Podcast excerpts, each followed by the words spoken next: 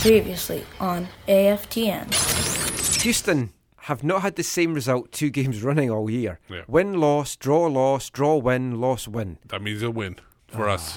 Do you think they'll break it and get the double win? No, I'm saying we'll win. Oh, we'll win. That's what Ah. it means. Do you think we'll win, Zach? Draw? No, win. I'm gonna. I'm gonna. Lee win. No. LAFC. The goats?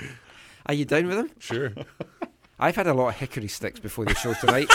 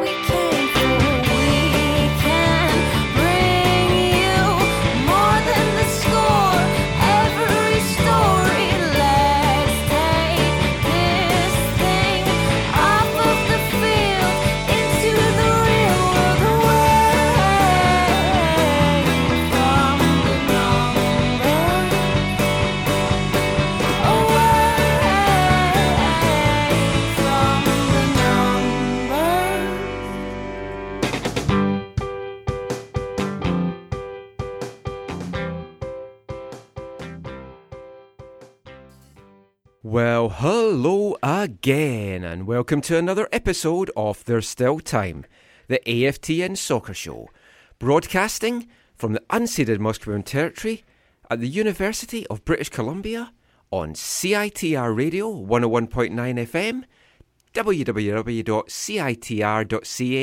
online. If you're listening to this show in the podcast, this is episode 267. I'm Michael McColl. I'm Steve Pender. And I'm Zachary Adam Eisenhammer. What a busy weekend. It's not even over yet. In fact, it's just a it's a busy week all round. Yeah. Friday night, the Whitecaps. Saturday, provincial finals. Sunday, provincial finals. Monday, TSS Rovers kick off their PDL season. Tuesday, I've got Whitecaps training. Wednesday, it's Whitecaps San Jose. Thursday, possibly a bit of rehab. Friday, TSS Rovers again. Busy, busy, busy. But wouldn't have it any other way. Isn't there like a TSS Thursday game too? Is that the Oh yeah, the there women's- is. There's the women's, game, yeah. It's a friendly. It's not. It's Oh, not it's a the- friendly, Yeah, it's not a league match. It's not the season. They're playing UBC Thunderbirds up at Newton. Oh, okay. But we will have some TSS chat in part five of the show this week. But we have to kick things off. We have to by talking about the Whitecaps. Yeah, fr- Friday. This is how my Friday en- ended, basically. Uh, at home, kids are asleep. Uh, my son wakes up in the middle of the night, screaming, yelling, run into his room. I'm like, Kirk, buddy, what's wrong? He looks at me like, he's like, it'll be okay, Dad. I was like, what happened? He's like, I just had a nightmare. Brek Shea was standing in front of an open goal. Yeah, I wonder how many times he woke up during the, the night. Probably none. It doesn't. things don't really phase him, so he forgets about football when he's away from the Just park. bought himself another hat, probably. Probably. We will come to break. We have to. Again, we have to. but another undermanned team headed into BC Place to face the Whitecaps, racked with injuries. This is becoming a, a kind of familiar thing. We should just kind of play a, a loop and just do a repeat like who, Groundhog Who Day. were they missing again? Remind me. The They had a- fullbacks, they they, had, a lot of with, yeah. injuries. Oh, yeah. Oh, Beasley. Yeah. DaMarcus Hence Beasley. Wenger being back left playing back, in, yeah. in left back. But even with those guys missing, I mean, th- does this feel different to the, the other points dropped? Because you are talking about a, a Houston team with some quality players in there. Alberth Elis, Romel Al- Quioto. Albert, Alberto Leith? They- I mean, they're, they're a quality team. Is it a little bit different than some of the other ones? I, I, I, it's the same. I think it's the same thing as Minnesota. The draw points there. It's like they should have had this game. Um, they had a number of opportunities, especially in those last, like we'll get to it, 15 minutes, um, where they should have easily put them away. And it, it, I, I, it's the same. Yeah, it's the same as last week for me. It's, it's really, really no different. Forget the last 15 minutes. They Well, I'm saying especially the last Yeah. 15 minutes. There were They- other opportunities. They, they had so many quality chances to score that that that game you know they should have won no, no no matter what. And there Yes. was, I mean, there's all all different elements to this. And I know people uh, have been worn down into like their. It's like people are in their trenches, right? And they're stuck and they're stuck there. Hmm. But I think I I think the approach, the game plan, the variation, all these different things. And again, I think the players just didn't finish on the pitch. What was your mood coming out of this one? A, a 94th minute goal can do wonders for some people. It sends you home with a bit of a spring in your step because you think, oh, it's, it's lost, all hope is gone. And then all of a sudden, Big Kendall, the Caps captain, puts one away. Robo said afterwards he should have had three. He still kind of wanted to wring his neck. I don't know. I mean, eh, is it right to feel chipper knowing that you really should have come away with three and it was two points lost? Or or should you be feeling angry and frustrated about this one? There, if you're not disappointed by that, then like it's it's two points thrown Yeah. away. But it's two points thrown away that, that, that they'll never get back, right? And so the yeah. It, the, the the the equalizer at the end is yeah feels good for like a half a second, but it's still two points. We have a door that won't stay open. That's what we're, we're laughing at. We're looking for a door to be ajar, and this Yes, we, one we wants need to a, be something else. We need a stopper.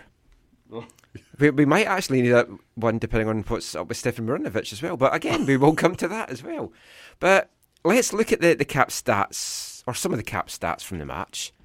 They outshot Houston 15 to 9. Six of them were on target, seven were off target, and, and two were blocked. They out they were outpossessed though, 55 to 45. And when I saw that, I was a little bit surprised because it just felt like barrage after barrage in that second half that I was kind of a little bit surprised. I, th- I think they gave uh, Brian Rowe a number of shots where, um, like, it was almost like a gimme. Like some of those catches he made from distance or something like that. I think sometimes they just give those as shots. Like we talked about before, other games where they where, where are these shots coming from? It doesn't seem like they're getting any shots. Yeah. I, I think possession stats. I think we can we put them with like the in the same category as like man of the match discussion on this show. Like let's just not talk about them. Okay. We'll just take it as a given. Because no, because seriously, who who cares what the possession was in the game? The the, True. the chances. end result is all that matters. The- You're the- coming around to my way of thinking, Zach. no, I, I've always been open to your way of thinking, Michael. The, the, it's not. It wasn't just the end, and it's not just the end result here. It's the fact that there were so many clear cut chances Yes. created, And which was so very many missed clear cut exactly, chances. which is this exact same story of Minnesota. Now, Rob has been getting a lot of stick this season, rightly so, and and it's been justified in a, a lot of it that he's been getting. But for me, Friday night is squarely on the player's shoulders. He can't put the ball in the net for them. Is it is it down to the quality of personnel? Robo kind of hinted at that again afterwards. Well, all you need to do is watch the replay of that Brek Shea miss from behind from behind Robbo. Have you seen that version? No. Oh, yeah. Does it have sound? no, no, Because that would be fun. no. He, I I think, on purpose, probably didn't say anything out loud. But like he, the way he turns and the look on his face, you can just, you can just tell that it's like, yeah, it was unbelie- unbelievable, That that is like, the unbelievable.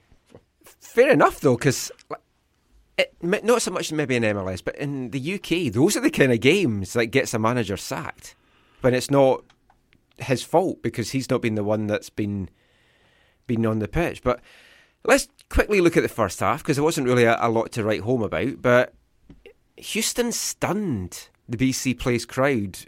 Thomas Martinez fired home, edge of the box, lovely finish. Rowe didn't really have a chance with it, I don't think. But he had so much space. I mean, he was clearly not tracked. D- do you point fingers at someone in, in that situation, or just put it down to a well taken goal? Okay, when you when you look at that goal and you break down what happened, what happened was Martinez, who's their creative, he's their creative guy. He's their number 10, wearing it and playing it, right? And he's playing in the middle of the park. What he does is he drops deep, really deep. So he and he drops deep and make a pass to one of their defenders. And then what happens is because Ali Ali G was with him. Yeah. And what happens is he, he kind of he drifts over to Felipe's side, and Ali G he's he he, he Ali G moves forward on his pass back, and he's kind of to the side behind him. And Ali G, I think, looks or sees he's with F- on Felipe's side, and so just leaves him. Felipe doesn't even look at him at all, Yeah. basically. And what happens is he gets in that sweet spot, that little space in between the back four and the midfield. And he just gets in that little pocket. The ball goes nice. It was a really good ball to played out wide uh, to your favorite uh, Albert Albert Elis. He he brings it inside, a nice pass. He's in that pocket, and it in the moment he gets a pass, the, the space has obviously come, become condensed and it's smaller, but he still has time to look up and side foot into the bottom left corner, basically. Yeah. So I it mean, w- for, for me, it was Ghazal. Like when I first saw it, I forgot to PVR the game, and I've been out all weekend, so I haven't had a chance to, to watch it. But for me, at the time, watching the replays back, Stephen and me were talking about it. Ghazal should have tracked back. Then you see him doing that Laba esque kind of slow saunter back to the edge of the box as well, which just makes it even more frustrating for you when you're watching that. No, and I honestly think that he was like, okay, he's on Felipe's side because they were playing a 4 4 2. So there's only him and Felipe in the middle, right? There's no one else there. And so I honestly believe he was he was like, okay, the, he's on his side. Felipe's got him. I don't need to worry about him. Ball goes up. He kind of he moved up with the ball and then and then yeah. Hmm. And then Felipe just left his man. So it's like he checked his man to Felipe and Felipe didn't take the responsibility he should have. So Houston 1 0 up. Looked like they were going to go into the, the break at 1 0, and that would have been a very interesting halftime team talk. One last thing about that. I know I've heard some people criticize the other the other part you could say is one of the center backs could have or should have pushed up hmm. to fill in that space or to recognize no one has taken him. But Well, talking to the centre backs, yeah, they, they combined to, to get the Cats back level. Jose, Aja! what a goal. Yeah, tied it up a minute before the break. We were wondering, in like first view, if it was going to be a VAR review because we thought the ball Kendall may have taken the ball over. From our angle, because uh, we saw a little bit of the the space between the line and the pitch and the ball, but I guess it was like over, and, and he had gotten No, it past. that was legit. Yeah, It was the Kendall angle. Felipe took the free kick, right? Yeah. So he recognized Kendall's isolated one on one and said putting in the air. I think Kendall was calling for it. Actually, Ken- Kendall no, was- Kendall. Kendall wasn't calling for it. He's uh, he was talking about it after the game. He was actually kind of making uh, facial gestures Oh. to Felipe, where he was going like you know I can't do it on radio, but you know You should, guys should see Steve. Sir. Semaphore. well, funny you should say about Felipe taking it quickly to Kendall because afterwards, and we'll we'll play Wilmer Cabrera in part two, but he was not happy because his players said to him that the referee told them Wait for the whistle. wait for the whistle, and then there wasn't a whistle. The Caps took it. Kendall cuts the ball, but as you said, what a finish from Aja! His first MLS goal. Oh, wait, are you saying that MLS officials sometimes don't do the things they're supposed to do? I think all officials don't. Although the the guy that refereed today's provincial A Cup final was excellent. Yes. Maybe, maybe need to get him called up. He sent some people off. Yes. Poor old Hixie. And we'll, we'll come to that later. No, on. you're right. It was a, it was it, the ball to Kendall was it was a good, wise, quick play, whatever. But Kendall, I think it was Mono, Manotas was cover, supposed to be mm-hmm. covering him. Right? They wanted a bigger, their big center forward to to cover him on set plays, I guess. And he he doesn't make him, but he puts the ball to one side of him, runs around the other, picks it up, and then puts in a, a little a little cross, gets on it what he can before it goes out, and ha and Aja, with finishing like a striker, roofs it into the net. it was more of like a flick, wasn't it? Or I didn't even see it from the other angle. I know, it's kind of showing our strikers, though, how to put the ball in the net, which is worrying. Second half, the Caps did everything but score. Willis had a couple of good saves. Kendall crashed one off the bar. Couple just whizzed past the post. There was a ball bouncing around in front of the goal that no one could tuck away. Then there was Brexy, the guy that gives kids nightmares. Monsters Inc. Can we talk about poor fishing for one more second? I'm sorry. He is our designated player, though. I'll just is. have a seat now while Zach goes on a designated player run. Okay, okay. Well, you, let's talk about that. The- I'm sure we're going to talk about salaries later on because the salaries came out. Well, Which so I we'll have- missed off the rundown, but yes, we will. Yeah, we yeah that needs to be discussed. He, he come he's he's scored some goals this year, which is good. He um he he makes a lot of money, and I know we shouldn't care about that. Whatever, we're not paying it, and what a cap and whatever, but whatever. But it's incredibly frustrating that this player has a designated player tag, and I think I think I, I don't know if the question really was asked, but someone needs to ask the question: it was we were told he wasn't going to be, and he is. Why? But they- Yeah, they I, I swapped don't it for that, Kei Kamara, Yeah, I don't think that has been asked. But there was also rumours going around Reddit that there was all issues with contracts and Caps are trying to shop him. He might go in the summer, and they're managing his minutes. All I think I think like we that. need to know more about his contract. Remember, he can't be traded unless he, if he becomes a, a TAM player. He can't be traded if he's using that that designated TAM money. Uh, the, like he'll- they'll the Whitecaps will lose Yeah, it. There'll be and no the use. problem is, So one one of So the they applied it to Kei problem Kamara to instead. try one of the three types someone- of, of Yeah. allocation money. Yeah, one of the twenty-eight mechanisms. yeah. No, it, it, it, it just it's it's so frustrating. It's so it's schoolyard. The the best strikers do miss chances. So I'm not going to like pile on him, but you have to take those. It's not about missing chances. It's that type of chance. Like look look at Gyasi Zardes this year, who you know people criticize for his first touch and all that kind of stuff. He scored about eight tap ins Mm. like that this year already. Let you know alone. Do you think that's going to be AFTN's miss of the year? I personally hope so because I don't want to see anything worse than No, that. yeah, you. I've already penciled it in. If that doesn't win it, we've got some bad times ahead of us. Yeah. What, what happened? Did he step? Uh, I remember I saw it. I'm going to blame like, the turf. A turf monster. Yeah. Oh, t- there was probably some monster truck divot. The ball where his foot stuck in it. Or like where one of the boats like were planted in there. Mm, hair like the, got in his eye because the roof was open. The wind comes in. no, his hair was all hair. back and tied up. It up. wasn't before the game. I He know. was looking he, luscious. he came. Yeah, when he came out, we're, we were just like, wait, he's gonna warm up with his hair not tied up. It looked I liked it. awkward. But then again, yeah, it wasn't surprising. yeah. Well, we asked uh, we asked everybody in the survey, um, and thanks to everybody for responding. Was that the worst miss you've seen of a Whitecap? And the answers came back: fifty six percent said yes, and obviously forty four percent said no. Yeah, and then there was some. At least one tweet I was getting on Erik Hurtado, who Yeah. which I w- thought was whatever. I, I appreciate. I don't think Eric ever missed from close there. I think he's missed like some wide open sh- like shots from distance we, or we've something. had like some bad misses over Yeah. the years. Yeah. Got to say that. Somebody's mentioned So- Octavio Rivero's miss. I don't remember that one. Maybe it was early in that year he when he no, first started. Oh, yeah, he did. I have Yeah. to go through Didn't- all the AFT. didn't Jarju have a bad one too? Jarju just was a miss Yeah, in the signing. he was itself. a bad one. So for Brek Shea, though, it went from bad to worse in one sense. Because not only did he miss the open net to take the lead, he essentially set up the attack that led to the to the the Houston Yeah. goal ahead goal. I mean, H- Houston were on the ropes. Maybe he th- maybe he's just like I want to give some Texas love. Did he get his tattoo out again? Pointing to Houston this time. but they were on the ropes. It was your typical sucker punch. The, the whole time that we were dominating, not taking these chances, I just had this feeling, because I'm a pessimistic sort at the best of times, that it was almost written in the tea leaves that they had the quality that they could flick a switch. We've been told so much about them being a great counter attacking team. Exactly what they did albeit with an aid of a deflection, but a lovely finish from Mauro Manotas. Were you disappointed because you called one one for Hmm. the match? Were you disappointed that it? Uh, 2 2 I'll take as well. Because I called But it was 2 1, I was quite I called zero disappointed. zero or two two. So Yeah, he doubled his bets. Yeah. I, I, I was I not I lost my money on I'm- someone being sent off with Blundell starting. I'm the one that should be disappointed because they should have won that game, and I called a win. yeah. yeah, two one. You called two one. It, it was a nice finish, but I mean, you, you can't really point too many fingers at that. It b- bounced off De Jong. He did well to get the block in, but again, Manotas tons of room. Beautiful strike. Shows you. Again, Robo alluded to this afterwards. Quality strikers need one chance and they take it. yeah. Now, Did you do you want to talk about that comment more or no?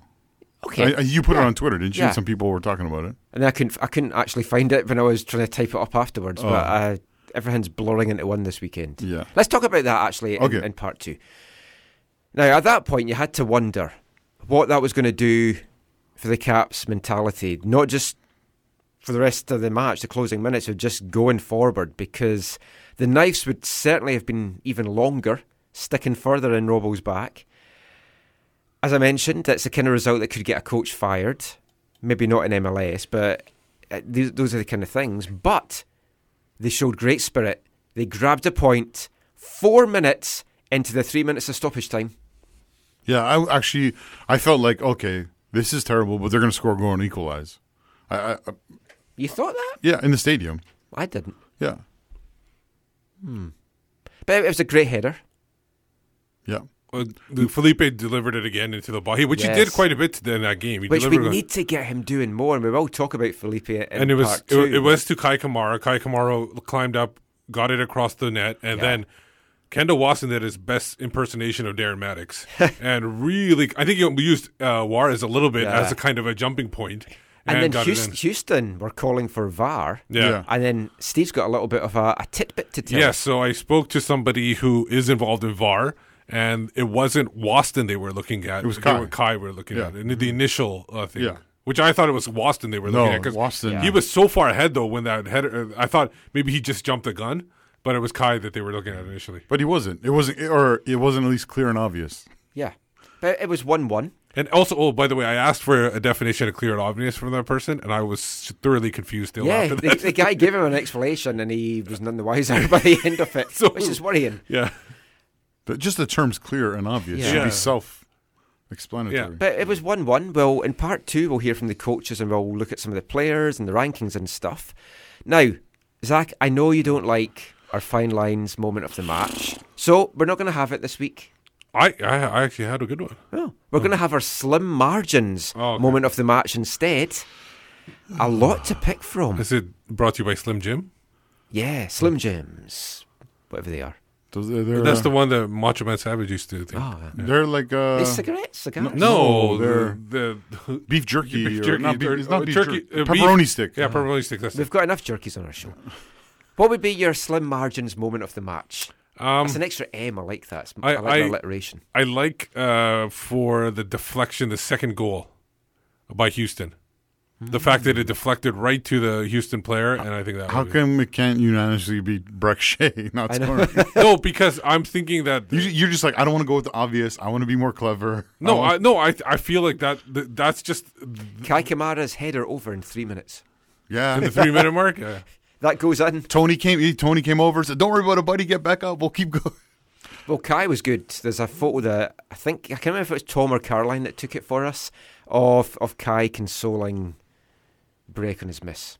Oh, So, really? Happens to the best of us. Not me. I mean, I'd never miss that. The, the reason why I said uh, the reason why I say that second goal is Houston absolutely showed nothing going forward in the second Yeah. half. That They was the first nothing. time they, They actually showed any. a point. It was the first time they showed any danger. What happens? Deflects off a Whitecap player right to their best striker, and he puts it easily in the net. That, I felt like that was like ooh, that's why I call that one. Wham.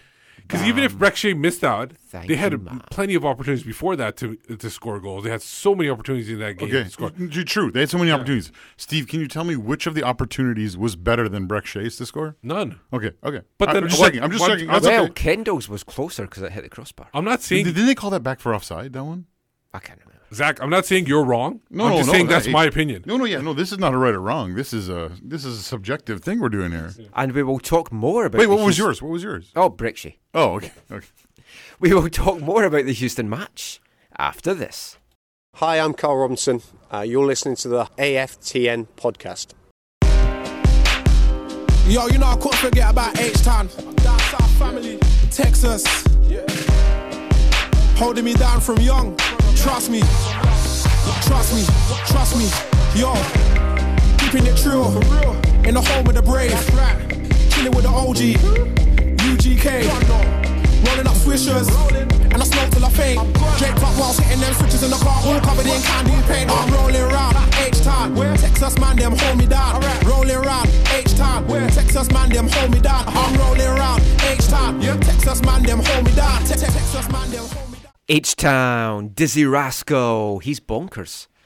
So we talked about the, the Houston game in part one. Now it's time to hear what the coaches had to say after the match. So we're going to hear first from Houston's head coach, Wilmer Cabrera. Steve went along to the Dynamo locker room after the match. Then we hear a little bit from Robbo. He spoke for 11 minutes, so we're only using a, a couple of minutes of that. You'll find the rest, I think you'll find the rest on the, the Caps website. I, I haven't checked. But let's hear now from both coaches. Haters hate but lose when we in the race. Hey, we up in the place and we gon' put it in they face. Let them know Houston Dynamo. Houston Dynamo. Houston Dynamo. Houston Dynamo.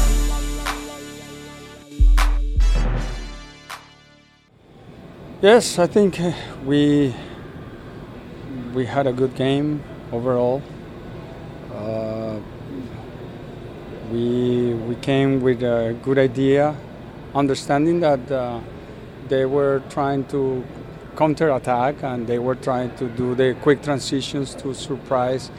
And uh, if they couldn't find the, mm, the goals that way, they're gonna they, they, they were relying on set pieces because they have a tall guys and they're very good in the air. And uh, you know we we went ahead with a good goal. We created we did a very good.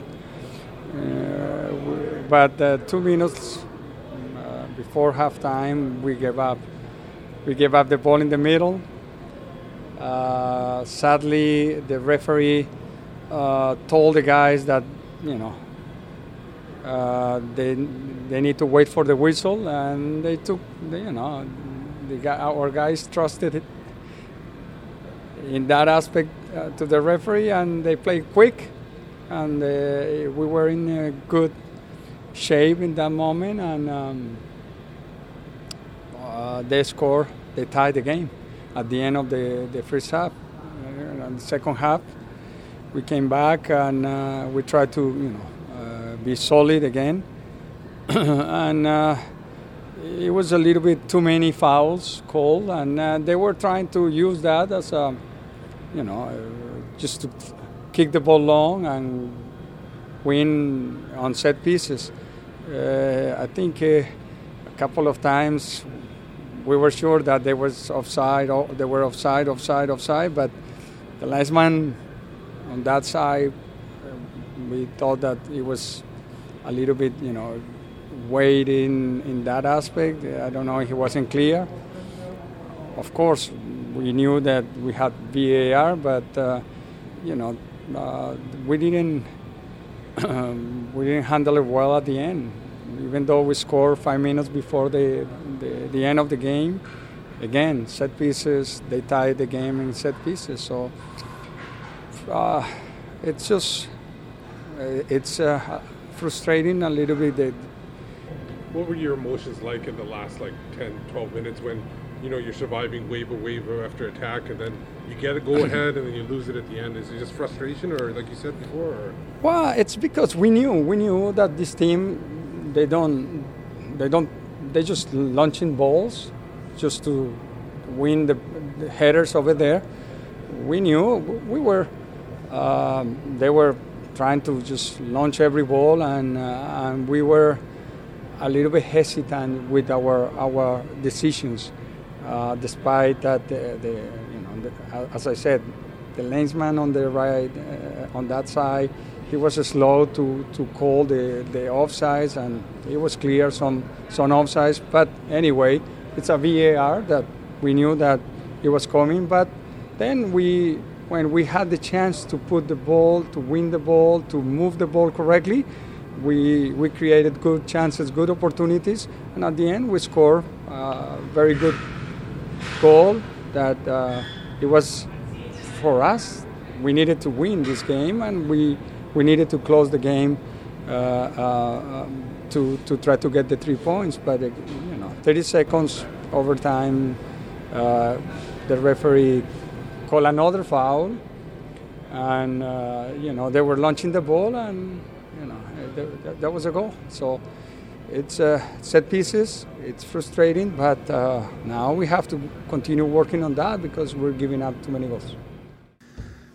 Well, based upon the second half performance, especially, I don't think a point is fair justice. I thought we dominated the game, but it was clear and evident what we missed, which was the finish. Um, and it'll come back to bite you on the backside. I know I keep saying it, and it nearly did. We were 30 seconds from losing a, a game which we should have won comfortably, but great character shown by the boys. You took us through your emotions for that last five minutes, and it looked like you dominated and sucker punched at it and fighting back. Football's a horrible game. It really is. Um, and when you think you've cracked the code, it'll kick you in the teeth. And I thought first half it was a sort of a bit of a chess match. We started off very well. We had three or four decent chances. The first chance they have, they score. We get back into it with a, a quickly taken free kick from two centre backs, which we didn't have planned. Um, second half, I thought we played uh, a little bit quicker, a little bit sharper on the front foot a bit. I think Effie Juarez, when he came in, made a big difference with the tempo of the game, and we missed a number of chances, um, and then we got sucker punched with a, um, a little bit of a square ball in the middle of the field, which is dangerous in football. Uh, but kept going, but should, they should have been out of sight. I, I said in there, we we know who we are as a group of players, and we sh- we know what we should have done today. Um, you know, anyone watching that game knows that we should have won the game. Uh, football's cruel sometimes, but what I'll take away from that is twice they show tremendous heart, and what you lack for, you know, in certain aspects, we make up for so much in other things, and we're great. You know, we're great. We never give in. Last kick of the game. It's the best time to score a goal. It's the most heartbreaking. I'm sure Houston will be devastated with it, but we're super proud. We deserve that. We deserve something from that game today. If not three points, then definitely one. And said, good, good character.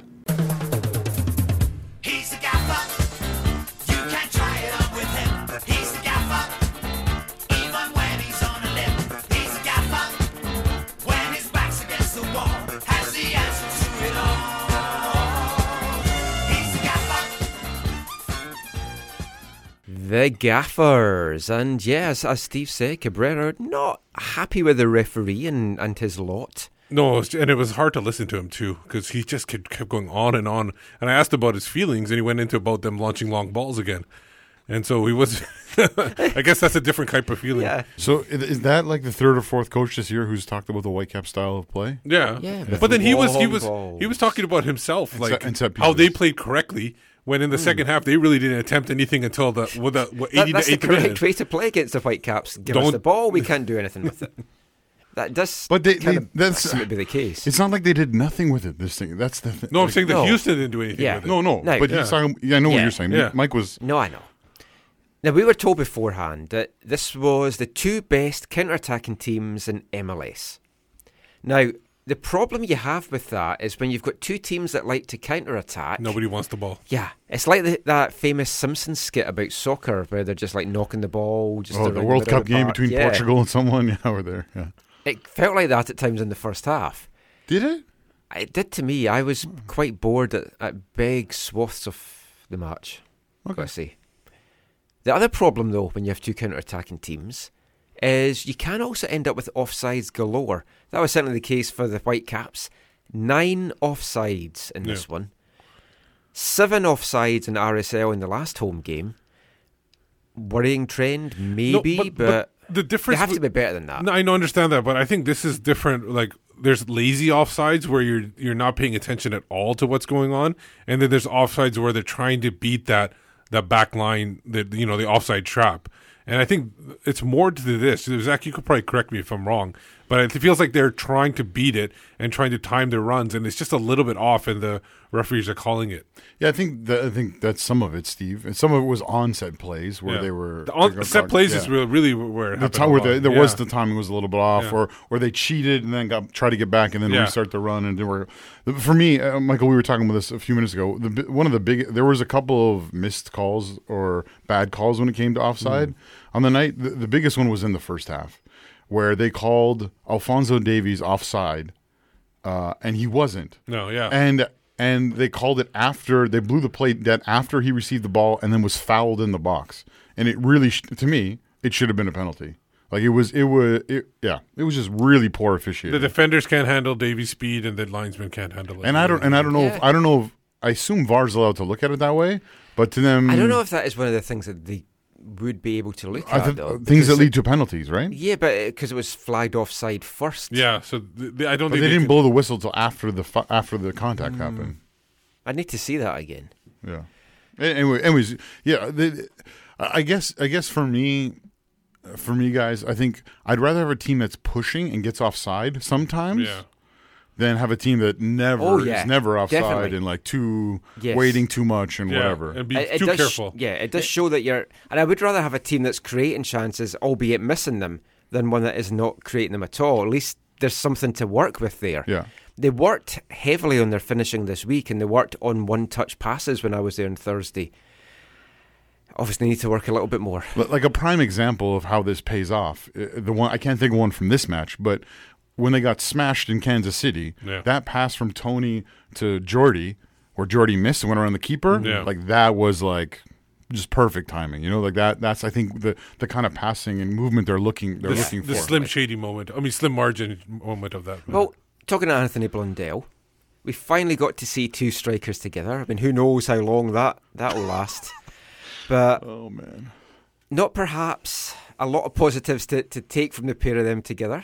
But when the substitution happened, I thought that was pretty uh, good with R- Reyna and Kamara playing a little bit higher. Yeah, together. in the st- in the stadium. I didn't like it. I was just like, don't take leave him on. Bring bring on. In fact, you turned your back to the game at that point. Oh, were you? Were you No, Capo? No, Oh, no, you weren't. wasn't, no. Okay, I was just joking. so yeah, I, in the stadium actually, I did not like it. Mm-hmm. However, when I watched it on the re- when I watched uh, most of the match uh, on uh, on the PVR, Yeah. I saw. Then I saw. I didn't. I guess I didn't see in the stadium when Tony went down and was kind of not in a great spot. Do you remember that? Right before he went off, he went down and he was. Yeah, he I was- know he was feeling it, that's right, Yeah. yeah. So I don't know if it was cramp. I don't know if it was just a knock or whatever. So it, on, on watching on TV, re- watching it back, it seemed more reasonable. In the stadium, I was like, "This is seems to be working, and you need a goal. Don't take don't Well, take take, take no, someone we else thought off." we thought it was going to be somebody else. Yeah, I, I, thought a remember beanie. who I we thought a it was. beanie. I thought Ibini at the. But they did mention that it was go- it was an injury related Yeah. substitution at that point. Reyna, though, I- I thought did look lively as a sub. Yeah. I mean, is he maybe starting to get some of his form back? He's had a couple of lively sub appearances. I would have started him for this one. I was quite surprised that he didn't. That was one of your disappointments, wasn't Mm. it? But he didn't. The thing is, here he didn't start because they played four four two. Yes, which is which, a, which then overrides that disappointment because we, we got to see the two strikers. So I was excited by that. It just exactly. didn't really have the immediate impact. But they, what they need is they need a bit of time to work together and like running the team together. Uh, Blondell will learn a lot from a veteran like Kamara. I feel. Does maybe and maybe he needs to learn a lot from a from a veteran like Yeah. Nakamura. Um, y- y- I, I agree with you. To me, it overrides uh, the, the- playing playing that, that game. Playing that game as four four two or starting as four four two did override who I might have wanted here or there or whatever. Yeah. But uh, I, uh, I th- I I disagree with you in terms of like it didn't work seemingly to begin with because I I think it really did. They created chances out of it. They played they played differently out of it. I thought it was refreshing, and maybe you could I, say I just didn't think they linked up very well together, though. But again, it's the first time they're playing in a Yeah. competitive Oh, match. d- totally get that. Bernie Ibini. Bernie Ibini. Surprise start. For me, he hadn't earned it from the week before. I, that's probably a fair criticism. And the fact that uh, he definitely didn't earn it during the game because he was going against Andrew Wenger, and he didn't, except for one one play where he shot it from a distance When he cut in on his left. Yes, Yeah. that was the one time. Other than that, he was pretty uh, quiet throughout the I, game. I s- I- I would have liked to have seen more swapping and Davies on taking on Wenger. on- yeah, Andrew. Well, we- we've got a tweet in from Angus Walker, who is listening to us live at the moment. He understands that we have to discuss the Shea miss, but it's distracting away from how awful Ibini was. Instead of going down to 10 men, we started with the equivalent of 10. I- I think Ibini had a couple of f- good moments, some flashes that were promising, but I just don't get why he started that game. I think. So I, first off, I think Angus is a bit harsh, but that's under. I think it's a little bit understandable. Uh, yeah. I, so here's the thing: who who would you start there? Would you you think Brek should have started? Because I don't think Christian should have started. I, I would have put Christian in. I don't think it's he should. game. I but I think honestly, I think part of that was like y- you made a mistake last game, the last game you played. You made a mistake, and there's not just the normal. Con- there needed to be to me. There, I'm, I'm not saying there was. This is I what think the we're all about forgiveness. Oh, I'm about forgiveness, but there's still consequences, right? And so I think I think a part of that was Mhm. was like you missed the your your suspended game, and you're not starting the next game because it didn't. In the end, it didn't cost the team, but it had the potential to really let the whole team down. Oh, when you got sent when you off, got sent yeah. off. So I think I think that, that, that that's my that's my take. I'm not I don't know anything, but that's my take on that. So I was okay with not starting. And then who would you start? Then you start you're starting Brek Shea. Yeah, I would start Brek Shea or maybe even Jordi Reyna in that spot. Yeah. And, No. then, and let and He- let he's Franklin out wide. let Yeah. Franklin know that he you're not going to get very much help from Reyna, and so you're on your own basically. on the right that's side. the problem is what we've seen of And let Felipe know to co- you know You're come on your own, across. Sean. Bre- Yeah. Brek Shea would have been better. Brek and, and Davies wide would have been better because Yeah. w- w- the times you're right, Michael. The times we've seen Jordy pl- start wide, it has not gone. It has not gone well yet. No. Well, Why not? Well, well, how about this? Start Blondell on the right side and put Reyna right in the middle, and then that would Yeah, Blondell's he- he played the right side. play as. And then that would have been a four-two-three-one. No, no, I mean Reyna as the second striker. I know. I hear Right. what you're saying. the midfield, a little bit defensively minded for me. Too especially defensive. at home. And who were they playing against? Yeah, against? Felipe was playing so deep Who, who in a home match. was- That's wasting. Who was talent. who was their midfield? Uh, Eric Alexander, who's you're not scared of, and I think it was somebody I can't remember. It who was the- Cerén who got subbed Well, the off. way the way as well the second half was going, it's like open up. Yeah. It's like you I- clearly are not needing your two DMs, so maybe it would have helped with the goal. But Felipe has been wasted playing so deep. I just it, you, you look at what assists he's got in every single season he's played in MLS, and you're playing him there. But so Houston, correct me if I'm wrong. Houston was playing what a four-three-three or four-two-three-one. So they really outnumbered those guys in the middle of the park, which is I think part of the reason why the DMs played so deep because they were dealing with Cerén before he got subbed off, and um, Boniek Garcia came on for him. yeah, Boniek Garcia. Uh, who you just said the guy's name? Uh, like uh, who's the other CM with him? I can't remember. Martinez? No, yeah. So Martinez was the third guy. Mhm. Martinez was the third guy. So they were dealing with three guys in the middle, right? So th- I think that's partly why they looked so withdrawn, Michael, and why they looked so like they because they were dealing with three guys versus two essentially in the middle.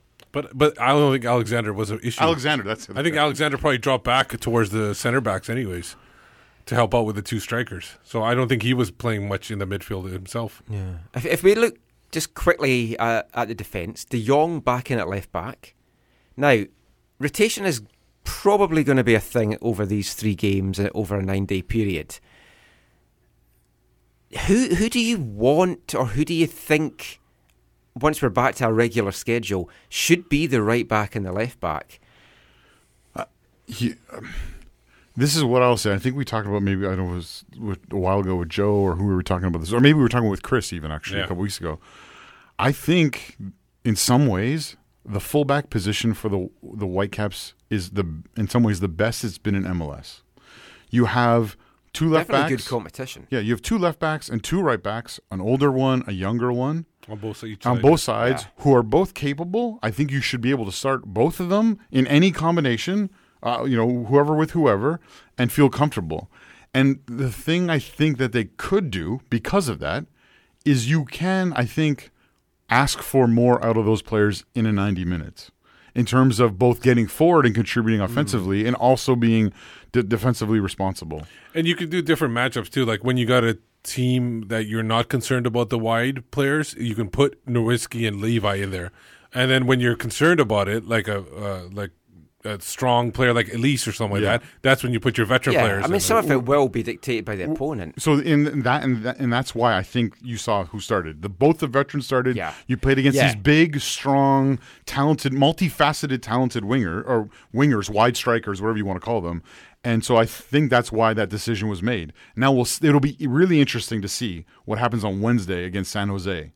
Do do the two younger guys come in and get the start? Yeah. Because if they don't, Uh, that's uh, then I- some questions probably well, need to be asked about Yeah. what, what the philosophy We're going to with those. preview San Jose, so I don't want to get too No, far no, ahead yeah, of that. But I, I, I think that we might see one of them change. I like the idea of having a veteran on one side and the young one on the other, and, and doing it that way. But did you see the sense in having the two veterans Oh yeah, to- oh Yeah, totally. yeah. Because I spoke to Marcel De Jong after training on Thursday, and I said, "Oh, you're going to have your hands full with, with Quioto," and it's like he said, "Don't, don't forget Elis." Yeah.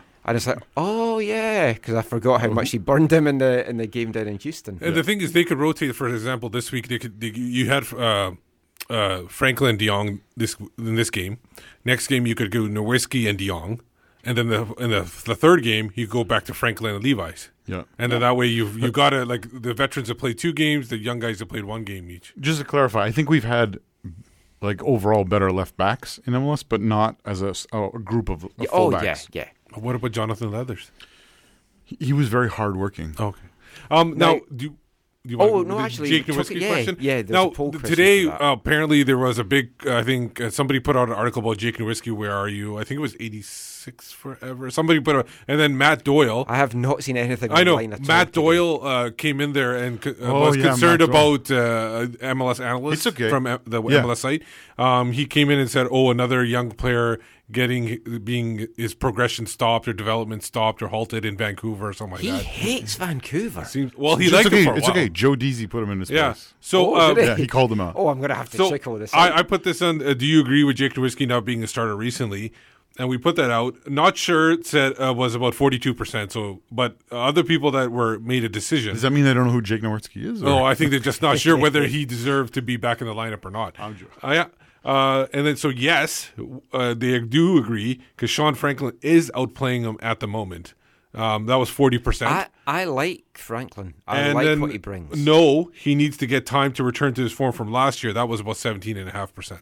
So it, it was more decisive to Franklin outplaying him, which I think he has because Nerwinski has not had a strong start to the season. And when Franklin came in, it was a big improvement on the right He wasn't bad either. He wasn't That- horrible, no. but he but he wasn't playing the same way he, He was wasn't playing last year. forward enough, but I think that was tactics. I think he was told not to get. If that's the case, then I don't have an issue Yeah. with the, why he. I, then I wonder why he's not in the lineup right now. Stereotypically, second years are, are difficult. Yeah. The the one thing The that sophomore slump. The, the one thing that having Sean Franklin here this year will be the opposite of last year.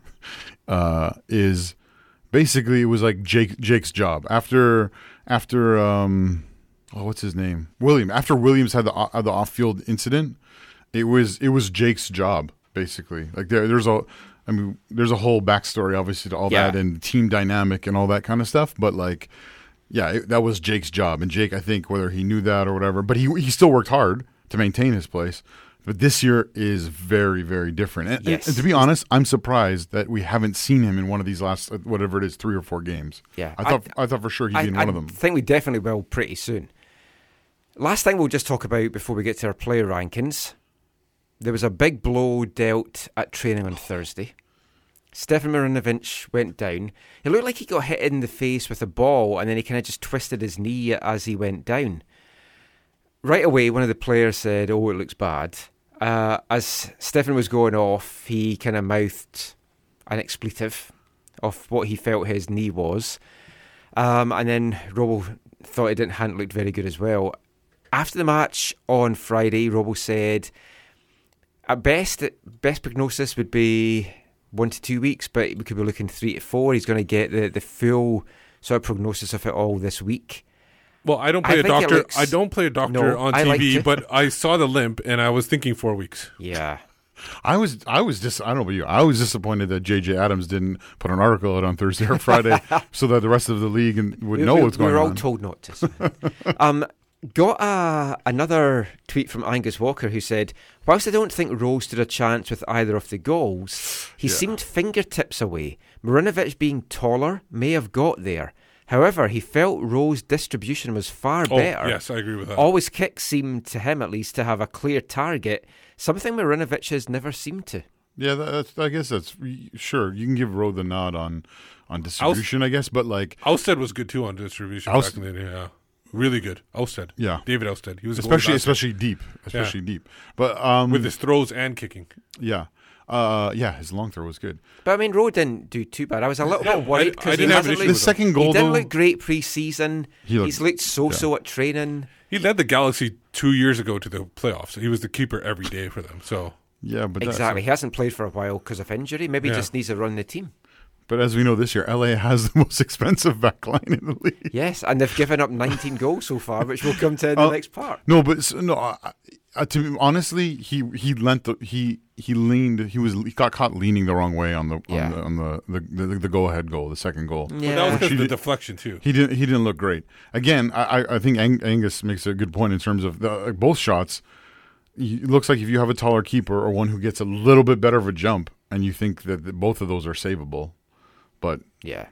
But it's time now for our player rankings.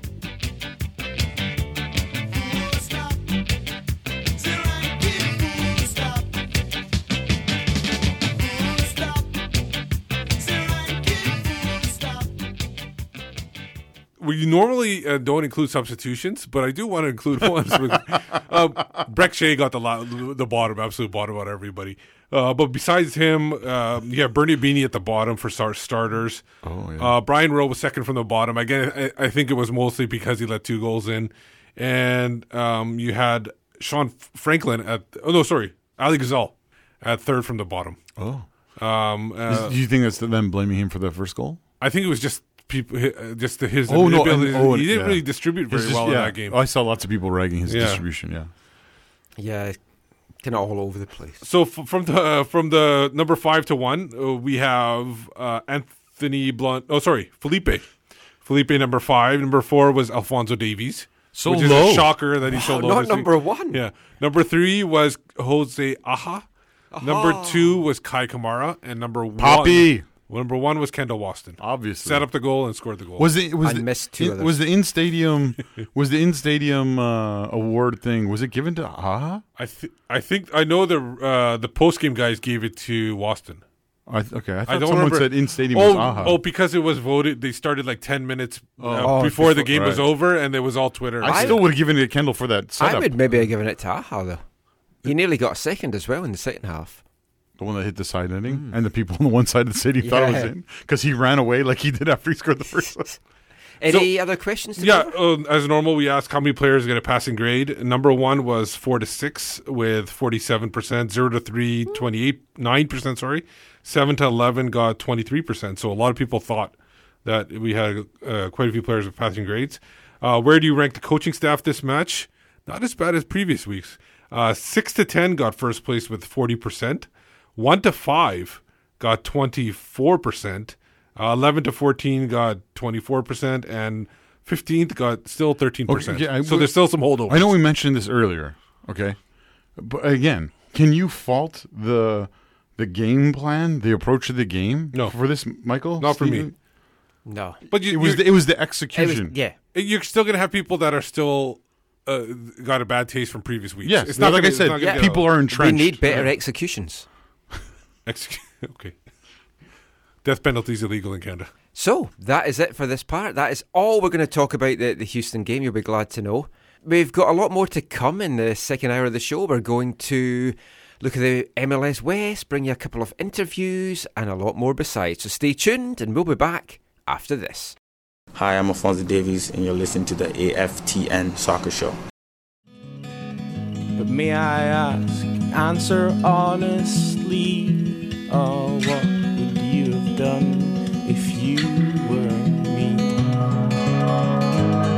How could it go so wrong so quickly? Oh, what would you do if you were me? Don't assume that I have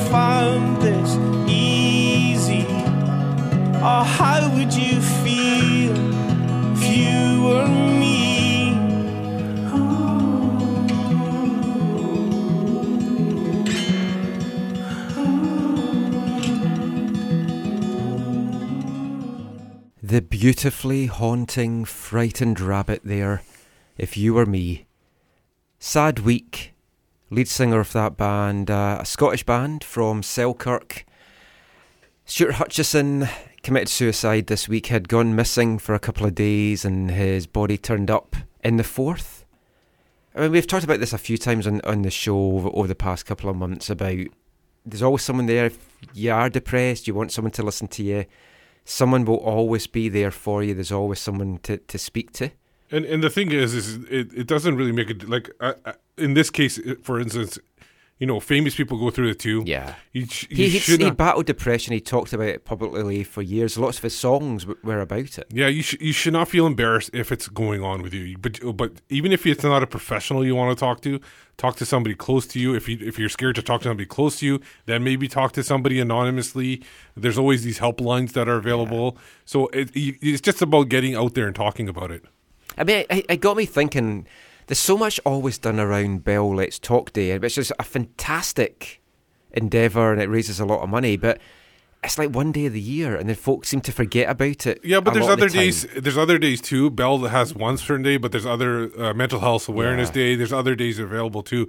But it they have to do it in one day because that money is going to Oh yeah, organizations Oh, that are able totally. to I mean, I'm not work throughout the whole but year. Yeah, it's just it should be something that's higher profile more. Well, I think to, to be fair, I think they have helped raise it, raise it, and and the, the that campaign, I think, from the, my sense of it, I know there's the one day where if you do the tweeting and the whatever with the hashtag, but to me, I, I see it other places and the, Yeah. both the build up to it. But I remember saw I saw it other times like it was like a half a year away, and there was people talking about Yeah. it or whatever. So yeah, I think I think that's really really I mean, helpful. yeah, I mean, the, the, the great thing is is in one of the sorry one of the good things about social media because obviously there's some negative sides to it as as well is that it is a way that you can connect with people like i know Oh, yeah. uh, like in our movement people were inspired and encouraged by like like andy o'brien talking about Yeah. talking about him and he's a dude uh, that you know if you tweeted at him and said hey i have these questions or i have these concerns or or someone else you know like there's there's a way to connect with people that are not you you know you can DM and whatever like that are you don't have to put your whole life out there or your whole story you can you know Well, I mean, that, that that was the great thing about Stuart Hutchison because a lot of people have said how much he helped them with their depression because he was so open about it. He wrote songs about it. One one of his more famous songs is actually called "Floating in the Forth, where he he imagines killing himself by throwing himself off the Forth bridge and floating away in the water. That is ultimately what he did. The the the song though, he's like, I'm going to keep suicide for another day, and then he says, I'm going to keep it for another year.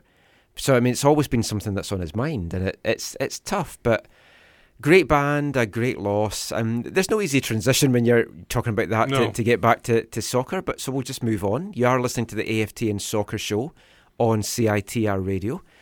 We're going to talk a little bit now to start this section off about salaries. Whitecaps salaries. Salary day came out this week.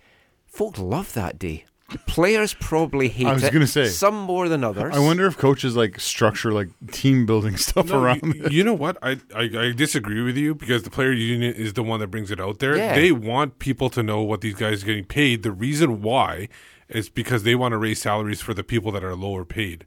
And they want to show how low player, uh, play. Yes, it hurts some of the people Yeah. if they're not performing, especially if you're a Whitecap player. But other than that, because most majority of players that get highly paid are performing in, throughout the season. I, I, I just, I just don't like it because I think it's a personal thing. I know a couple of years ago, Kendall's wife really wasn't happy about it when, when they came out. I remember reading her on, online, but yeah, I mean, It- it's the it- union's it- call, though. It's not. Yeah. The, the, oh no, yeah. The, the the league would love to keep it quiet because they don't want anybody sh- finding out this information. So the I- I a- see both agent, sides there. Agent can't go. Oh, this guy's getting paid. That I'm outperforming him. I should be getting paid as Yeah. much or more. That's what they want to do. well, S- Yeah, and that is helpful. I remember before one of the concerns was where the league was at. Like uh, you know when the when Vancouver joined MLS, and the lowest salary was like thirty thousand dollars a year. Yeah. and you're like, Yeah. How when can someone got- live in Vancouver? It- Vancouver? when that got released, now uh, what is it? 52 54 or 4 or something like that. So it is improving and it's, it's you should be out. able to live off fifty four. just if a- and if you're in a studio apartment, sharing with three. yeah. other Well, people. they they, Seamus, they other dudes. they all live in a. If you need help, they have a place to live. Yeah, yeah, I know. Um, it's always a little bit awkward, especially for the Whitecaps, because we we are a team that because we don't spend a lot of money. I think the salaries get scrutinised a lot more than maybe some of the other teams do, or maybe it just feels that way because we've been reading it from a Whitecaps perspective. But you have to say, there was a few guys we were waiting to see what the salaries were going to be, and there's some jaw-dropping ones on the list from a good and a bad point of view. Uh, who who stands out for you, Michael? Well, I mean, you you look at it. Well, don't want to pile on Brek Shea any more than than we have. But that's the obvious one. Yeah, seven hundred forty-five thousand is a massive amount for for a player of his ability, considering what he's done the last couple of years. Right. But that's a historic salary that is really hard to do anything with. It's just we are now lumbered with it. Again, I think some questions need to be asked about that. Hmm. The the biggest thing for me is the combination of three and four on the list. Yeah, And- Ali Ghazal number three, seven hundred thousand five hundred sixty-six. Effie Juarez, I thought he would be on a high ticket because he's a Mexican international. But yeah, six veteran player, but yeah, basically six twenty. and that for me the Mo- combi- more than our DP Kendall Waston. At One, six oh one of the things, uh, not to just rehash the Houston game, but one of the comments I saw in terms of relating to the Houston game and these individuals in, in midfield, in particular, was some. Uh, so I heard in some quarters some people basically saying like, "Look, when Ali G came out of the game with his poor passing and whatever, and Effie came on, the possession was was better." I didn't. Yes, I didn't well, have time to S- like. Steve worked it out that the three subs that went off earned about nine hundred thousand, and the three that came on was one point eight million. So you were bringing on double the quality technically. No, but when you replace when you talk about Ali G straight up for for Effie, right? Like Yeah. those are those are guys playing the same position. Yeah. Their tickets what hundred and whatever apart. Like it's not that 80, drastic. it's not yeah, even- yeah. So it's not that drastic. No. But the, the the type the style of play I thought was I thought was interesting because oh, yeah. it feels like it feels like Effie has not found his place in the team yet. No. And and I just wonder if one of those things is especially if they do play four four two is in the middle as someone who can keep possession. Possibly. I mean, for me, some of the other ones that really stood out, not in a good way, Cristian Techera at 412. Right. It- it- one question And you're not even playing him in away games. I haven't I haven't asked anyone yet about this, but does that still include um, the initial the initial transfer transfer fee? fee, stuff? I don't know. I think it does.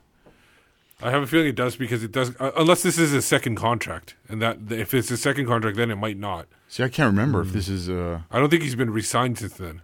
We should have a sit down with Greg Anderson and, and ask him all this. But Bernie Ibini, We'll need a whiteboard 304,000. Yeah, that's the one. The tough okay. But last well, last year on half a season he was on like what 150, 170? So that really shouldn't be that big of a surprise. To It shouldn't be a surprise, but it's a horrendous salary for what we're getting from him. True. That, that's what I'm looking at. It's not so much a surprise. It's just that we've kept these people on these salaries is the is is the big thing for me. And then I mean, Stefan Marinovic is coming in at 162 and a half. That's a good and bargain. We we know that Ousted was on a very high ticket. That's not even half of what and- Ousted was going to be getting. I mean, you look at what else David's on this year. I didn't actually look at that. I meant it's to. like three tw- three Yeah. twenty nine, somewhere between That's- three that's what I thirty was- and three That's what I was told. It was just over 300. Yeah. Which I think the Whitecaps would have signed him for if he agreed to that. Yeah, that. it's less than what he was on here last But that's year. what I mean. That's I mean we don't we're going to talk about this, but that's there. There was more dynamics to that whole Yeah. situation, obviously, than I, just. th- the I think the biggest bargain has to be, and that's this is uh, one reason I didn't put a, a poll question of which one is the biggest bargain because it was so clear and obvious. It's Alfonso Davies at seventy two. Yeah. So I that I wanted. I was thinking about putting who is the most efficient player in the in the Yeah. salary structure. Uh, and can we it's ban Alfon- that word too? Oh, can we? efficient. Yeah, I mean, Fonzie and Jake Nerwinski, definitely two low ticket guys. Fonzie 72 and a half, Jake's 71 625. Simon Colyn, 60,749. But that's uh, H uh, homegrown. I know, but it's uh, more than David Norman, more than Sean Melvin, more than Justin Fiddes, more than Deybi Flores. He's still around. It could well. Well, he's not. We don't. We don't know the inner workings. What if Simon Colyn w- uh, was offered a spot in Europe or something? He might have left, and that's why they signed him because they wanted to keep him around. He got beat by 100 kids with Erik Hurtado. Oh, okay. Oh, right, the halftime game. Yes. Hundred versus two. Yeah, What do you- he, what- he what- didn't get beat up by 100 kids. What did you, what did you guys think about that? Well, it th- was was- entertaining. It was more entertaining was- than I thought it would be. It was. They had no structure to it. At the same time, I my first thought actually was like, what if Erik Hurtado gets gets hurt in this halftime? I think I think we've done like when I coached my kids team, uh, we did. Uh, I think it was the two of us, the two coaches against maybe I think it was fourteen kids. So I can't imagine going up against hundred. It looked frightening from above. it, it The- looked like a the school. swarm. It looked like a school of fish Yeah. chasing a pellet of food. Yeah. Well, Robbo but they had- were they had pretty good touches. Yeah. Some of those kids. Well, Ro- Robo had the, the kids lined up in a 60 39 1 formation. And it paid off. Simon Colyn, though, was not tackling the kids because there was one run and he could have got the ball. He could have like really chopped the guy if down. he but if, he if he had tackled one kid, there would have been like ten kids falling down. He, it would have been a domino effect or whatever, like a pylon. I, I want to take part in one of these games. It's going to be carnage. Uh, Just 100 versus me. There's too many jokes there. I'm not. I'm not. I'm not gonna. I'm not gonna go near that. Let's have AFTN versus 100. We've got about 20 folk writing for us. So just a selection of AFTN versus 100. Or AFTN versus Erik Hurtado and Simon Colyn. Oh, Oh, then that- we're done. No, no, no. Joe Deasy, leading Oh, scorer in about Richmond. League Yeah. Division Three. Deasy. Yeah, just get the ball to Joe. Yeah, just get him to Joe. I'll, stay, I'll You'll there. be in net? I'll be in net. There you go. For sure. Oh, can I coach? You can stay in net with me. We had, they, No. they had like Yeah, five. they had- they had the kids three. had I don't want- yeah, I don't three wanna to be in five net or something you. like that. Fine. Anything else you want to talk about the salaries or? No, well, I I did come uh, put out a poll question. Um, whose salary was uh, the most? I'll use it one more time. Inefficient. Um, surprisingly, not the player you thought it was going to be. Because I'm assuming both of you probably thought it was going to be Brek Yeah. No, it's Efren Juarez. Yeah. And I had no. Uh, I did not because Brek Shea scored a How bunch of many goals. times did you vote, Steve? I can only vote once. Um, but it was a whopping 52% people. Wait, you vote? You vote in your own polls? Of course, I'm going to put my own uh, saying. Not all the time. I actually forget some weeks. I've forgotten I, I didn't weeks. vote. I didn't even see it this week. Yeah. Well, you're busy. Yeah. Uh, Brek Shea did get second with about uh, just under 25, and then you got Ali Ghazal got 10%. Techera got a couple of votes at five. Uh, oh, sorry, five percent. Beanie got five percent. Other got two and a half. I'm wondering who that person was. And Yordy Reyna actually got no votes. No, I mean, you're, for what you already did last year, I think his salary's fine. Yeah. He's, That's he's got a, he's had a lot of expenses on the, The- off season the- as well, so he needs a good salary. So let, us we want to talk more about salary. This is the concern, right? Last year, the big talk was, "Hey, we're ninth in this. We're ninth in the spending and salary. Yes. Therefore, so we're we're We we're punched above our weight. punched above our weight. We're doing better than what we're we're being Efficient.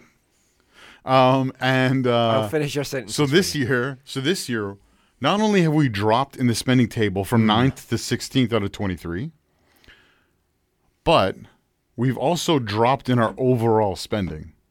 Like these things should be concerning for people, right? Yes, Because- but I think one of the little rumours that were doing the rounds in the off season was around what budget Robo maybe had, and they were looking at what was spent on Montero last year. Robo wasn't getting an increase on what he had with Montero. He had to assemble his team with that Montero money, and if you kind of look at some of the pieces he added, they do kind of add up to the Montero money. Okay, so you're saying, but again, the, the, sure, the, that that Other teams will have increased their budget, is what. I'm no, but the saying, so- Whitecaps' actual spending is down, Michael. It's lower than it was last It year. is down, yeah. It's, I think five hundred thousand or six hundred. yeah, something it's like lower than it was last year. Yeah, but that's because they released more than Montero.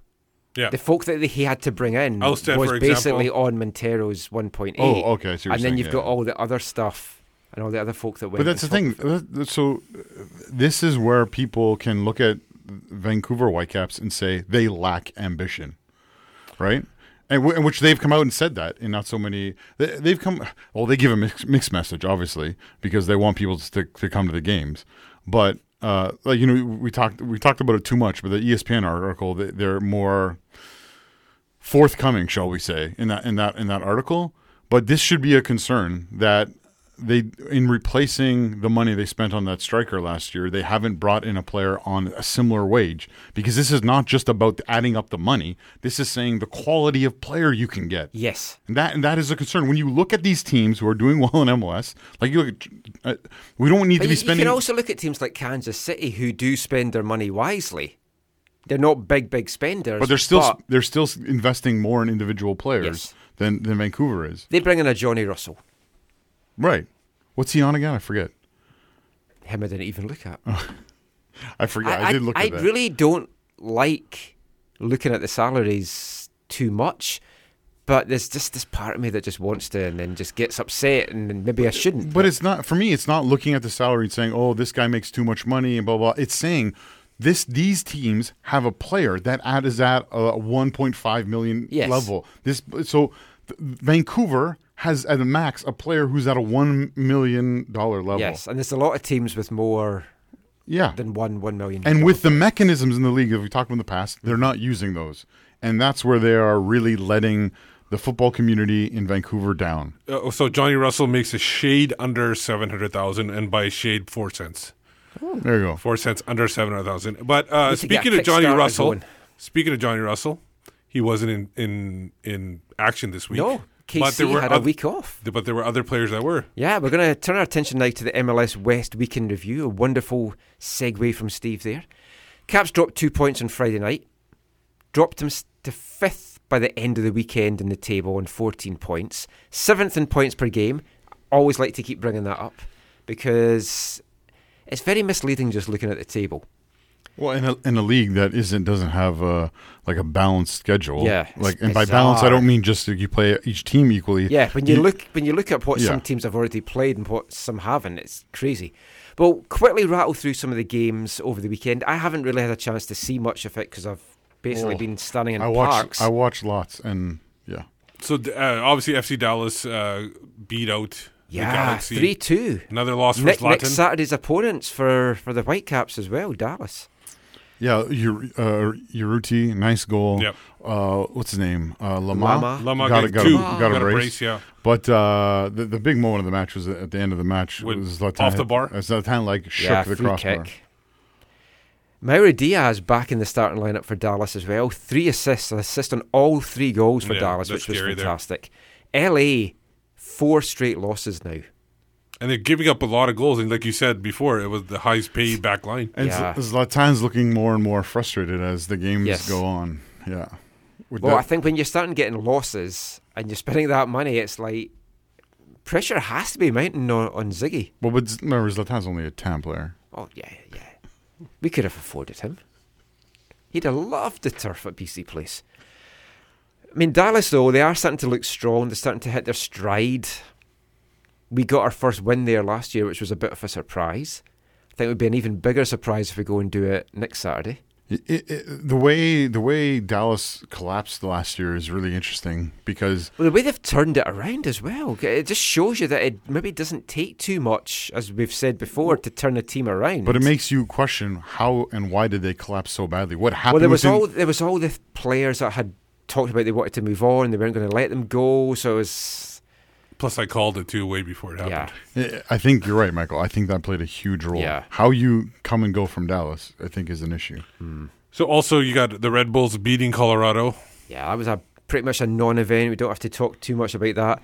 Daniel So- Royer, five minutes. Derek Etienne, seventy-six, had Colorado on the ropes. Never, never want to see Dead Bull win, but they beat Colorado, who is shockingly poor. Yeah, Jack McBean got a goal. Yeah. Good for him. Wayne Rooney's new team went into RSL and Hey, that's lost. that's a rumor. That's Mr. not Potato. Head, Ogre, Potato Head. Shrek. Yeah, the Scout Shrek. is basically Barn um, burner of a game, three-two. yeah. It was uh, DC sc- United scored first. They scored last, but they gave up three in the middle. No, but it, the game turned on the red card. Yeah. Oh, for sure. I mean, yeah, Mora got sent off in the 22nd minute. It was 1 1 by Yeah. by that point, but then after that, yeah, tough, Baird, tough for Rusnak, and DC. Savarino. All three goals. Yeah. So I, I think Savarino was the guy who got cut down. we, we knew it was going to be tough for DC to start the season with so many games on the road. And when you're not helping yourself by getting guys sent off as well, it's just making it more difficult. And it's it's tough to then, if you're dropping points early in the season, to make those points up. Which I, I guess brings us nicely to TFC, nothing to do with the West, but we, we've got to touch on that. Yeah. Another defeat for TFC. Two this week, didn't it? Two. Oh, they? Oh, did they lost in the midweek too? Yeah. They lost to Giovinco yeah. sent off. Your boy Will hands Bruin. face. Wait, your Oh, boy Will Will Bruin. Bruin. Yeah. It wasn't even a hand to the face. He actually grabbed it by by the cheek and like squeezed. Basically, it was like a. It was moronic. And then, then he's like, "Whoa!" yeah, it was. It was. He, he's deserved to go, be sent off quite a few times this week year, and they haven't done it. Yeah, he should last last season. Like he's a skillful player. He's one of the best in MLS. I'll say that. But the other side of him is just so frustrating and annoying. It, it, was just. It was an absurd thing to do. You know, you can't do it. You've seen in this league where a friend touched a friend's face from another team and got Yes. sent off. Like it was just like, But he didn't know he was his friend. well, whatever, whatever. It that didn't matter. You saw that happen in this league with no re- like no nothing being changed, nothing stopping Yeah. it, right? And if you if you watch the game, he uh was it Geiger? I can't remember who it was now. Anyways, the ref the ref goes and like Penso, I think it might have been. Maybe pencil, Pence, Penso. yeah, I they look similar. Those two. He goes over and he like doesn't even really look. He like looks oh like like half a second. Walk turns around and walks over. Gives, it wasn't even a question. The one thing you could say is if he was gonna do that, and maybe you can't with the VAR rules, but to me the slap from the guy trying to get the ball away instigated Yeah. it and probably deserved a yellow, not a red. Instigated- instigated it, but it wasn't worth going back and squeezing because he didn't lose the ball. He just No. slapped, tried to slap it away. No, if he went to him and, and kind of hit him on the side or oh, Yeah. like tapped him on the side, like, Yeah. "Hey, what are you doing?" Yeah. He, he would have got away, or he might have got a yellow, or he might have got nothing.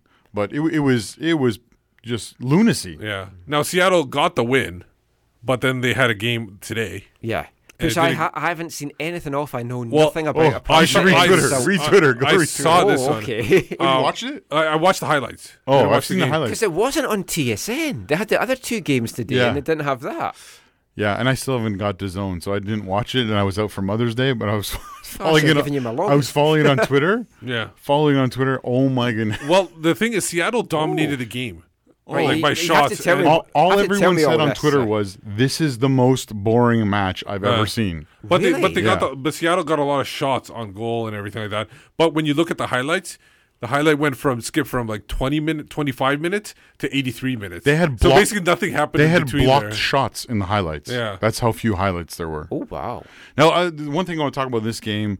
Uh, ultimately, Blanco went on and got the only goal in the 85th, 86th, 83rd minute. Oh, so it was a late winner as well. Yeah, and uh, the guy who dove uh, starts with a V, the new striker there, or starts with an A. They're big new striker for Portland. I forget his name. Anyways, he he he dove and didn't get a penalty. Probably should have been booked. Didn't get booked. He dove, but then he received a pass from the defender, turned and played through Blanco. Blanco was in and chip, a nice little chip from uh, over Frei. Then he goes to celebrate. Okay, you haven't heard about any of this, right, No, I- he goes this to is all- celebrate. this is so he runs behind the net and he's looking for something and he can't find it. So he goes and celebrates with his teammate and then comes back and finds it. And he because apparently his nickname, uh, he's from Argentina, right, Blanco? I think so. Yeah, his nickname in Argentina is is Chucky, and he puts on a Chucky mask, like the horror, the I, horror. they, they didn't show that in the highlights. So I didn't even know Yeah, that. so he puts it on and he's wearing, and then he wore it in the post match celebration too. Now, one thing that's a little bit awkward is usually when you have a prop like that, uh, you get booked for it. So he didn't get booked for it, and he did get booked for a very bad foul a moment or two later. And Seattle people are feeling hard done by that. He should have been sent off, Yeah, I which I think would have been. would Honestly, I don't think it would have made that much Yeah, of a difference. probably would have made a difference. No, but it at least made them feel. I will little have to bit better. catch up with this when I get. But it was a few boring, spare boring, boring match from Ah, all. I'll just watched the condensed But highlights. but then. Seattle could have scored like uh, a couple times at the beginning of the game. Uh, that uh, Noosu guy or whatever I can't remember his Nouhou? name. Nouhou, that's Yeah, it. but it was like a. Sh- no, the chances weren't like. no, they weren't. Great. But there were a couple chances early in the game. After that, it was like nothing going on until the goal was scored. Interesting. There, there is one other Western team that we're playing this weekend, San Jose. We're going to come to that in part four. There were two actually. We missed the LAFC playing New Oh, York yeah. City today. Today. Oh, I saw that. I watched I saw What- that. what it was, with that it was two two.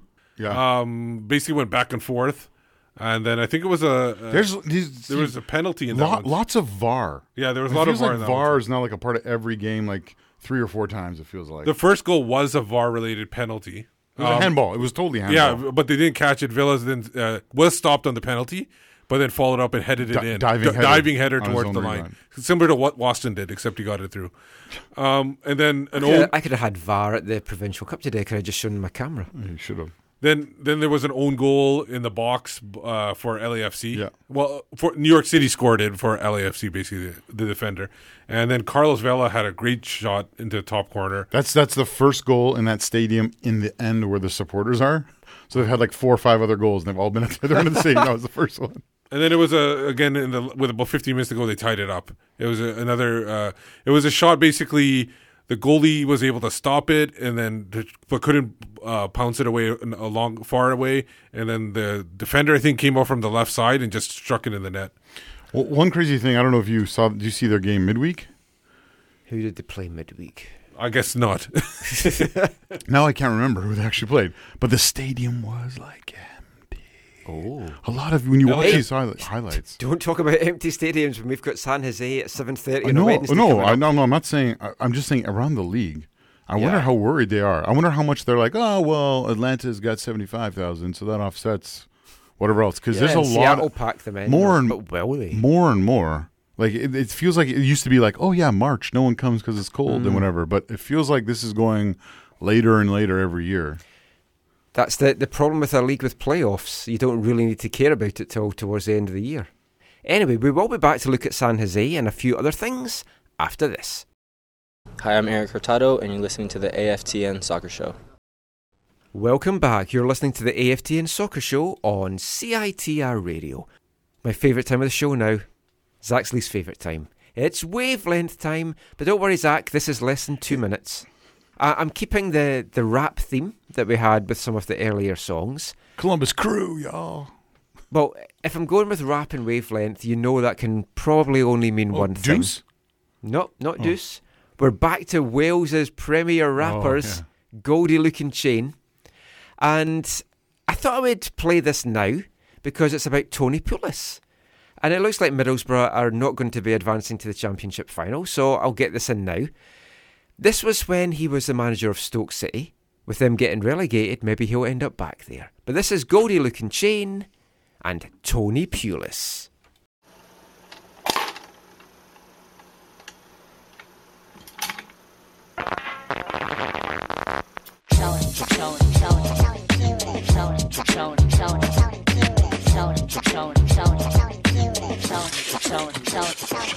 Tony Pulis, one hell of a bloke. Tony Pulis, he manages Stoke. Tony Pulis, not from Brazil, he's from the port and he was born in Pill. Tony played football in defence, but now his playing career is in the past tense. He started playing football back in the day for Newport YMCA. His professional football career began, he played for loads of clubs like Gillingham. Newport County, Bournemouth 2, and Bristol Rovers, just to name a few. Tony is a man of great ambition, hung up his boots, got a managerial position. With his initials on his tracksuit, he taught the team how to pass and shoot. Tony Pulis, one hell of a bloke. Tony Pulis, he manages Stoke. Tony Pulis, not from Brazil, he's from the port and he was born in Pill. He managed a few clubs along the way, now he's back at Stoke, could be to stay. A couple of signings and the future's bright, and he won promotion to the top flight. He wears a tracksuit and a baseball cap. If he had a gold chain, he could probably rap. He's an honorary member of the GLC, and maybe one day he could manage county. Tony Pulis, one hell of a bloke. Tony Pulis, he manages Stoke. Tony Pulis, not from Brazil, he's from the port and he was born in Pill.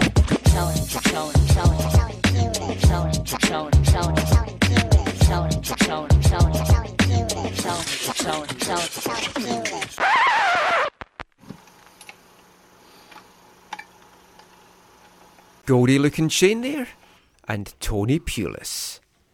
Did you like that one? It was not as good as our conversation.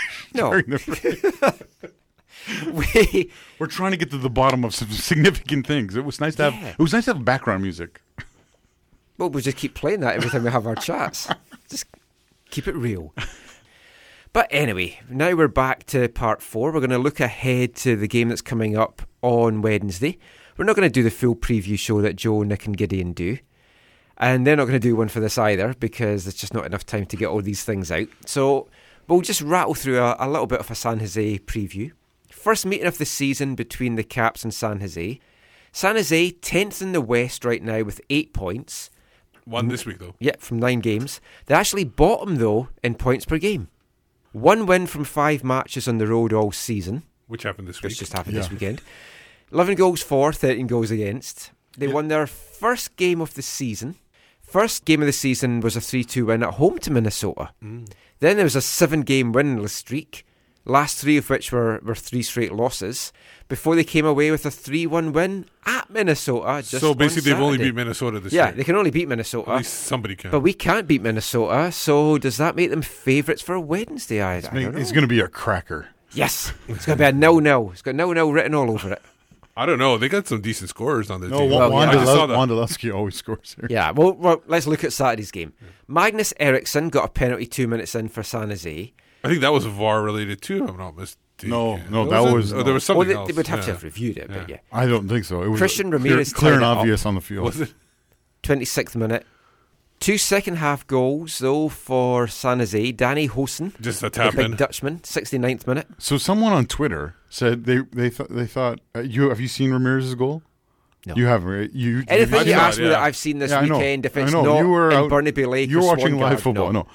No. Um, someone tried to, re- to compare it to Eric Hassli's goal in Seattle. No. because it was like yeah, it was like a pass back, and he just like was way out and turned and shot far corner. Yeah, no, But I it- would say more like Kumiento's goal, but even I don't even think it was that. What against New York? Yeah. No way. that was all the build up. No, I'm just the- saying it's closer to that, if anything, but it's not even close to that.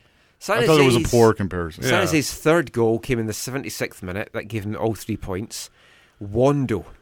From the spot. Nine short now of Landon Donovan's all time MLS That, goals. that second penalty went to VAR. Yeah, the second one yeah. did. Yeah. I know that one of them did.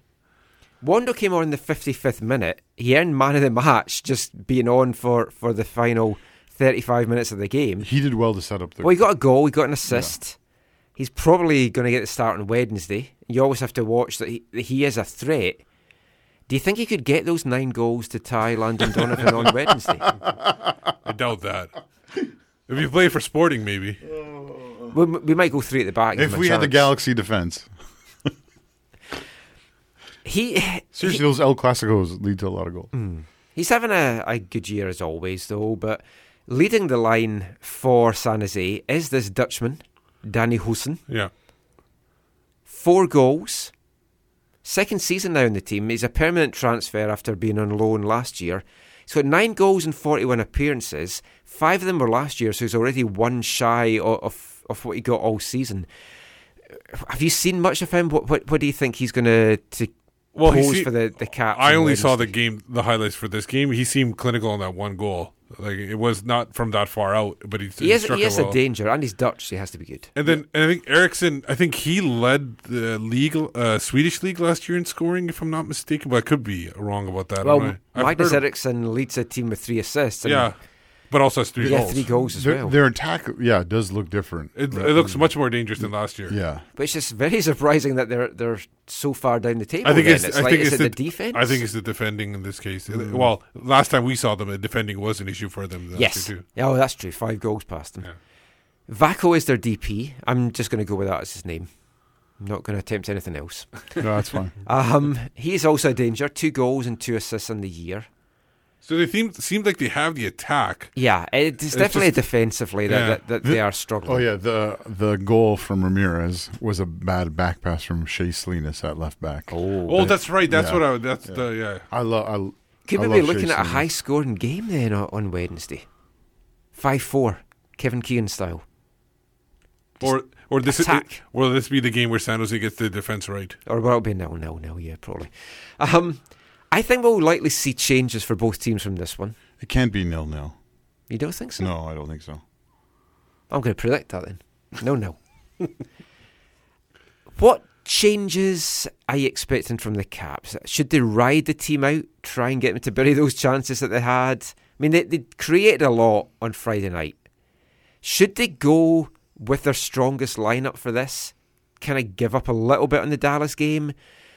Or are we going to see like a mixed strength for both these games? The Dallas game is on Saturday, right? Yeah. and it's an away game. Yeah. I think they're going to put. m- m- They're going to say we take one game at a time. Yeah, I was going to ask Robo on but- Friday, but I thought there's no point. No. because we know what it's going to say. Yeah, so uh, they they know they need they have to win the San Jose game. Like there's there's no option. You have to win that game because it's a home game. Um, so I think you'll see them invest what feels like more than what they might what they might end up investing on, on Saturday against Dallas away. Uh, As we talked about earlier, one of the interesting things will be what ha- is, what what does happen at fullback. Like, are they going to mix it up? Because that feels like an area where they could mix it up. I'm more Are- interested in midfield to see what's going on in the midfield. I, I would be I would be okay actually if other than the fullbacks everything else stayed the same, and uh, except for maybe Shea for a beanie if you want to help Shea get over. Yeah, Do they I- want- Ibini should not be starting. On Yeah, so maybe Techera, Techera or yeah, I definitely put Techera in. Techera or or or or, or Brek. I, I, I honestly thought Techera was going to get the start just from the little bits that I saw at, at training on Thursday. But he was playing lots of more mini games and mini squads, so it was kind of hard to tell what was what was going on. Keeping but you on your toes. Techera was whipping some good balls in. I'm wondering if you see Teibert in there to take like be that like hmm. kind of aggra- Oh, yeah. aggravating guy on He- Wondolowski. He must be. He wasn't so in the 18. I know. No, I don't get it. We see he walked past the section. We're like, dude, are you okay? He's like, I'm fine.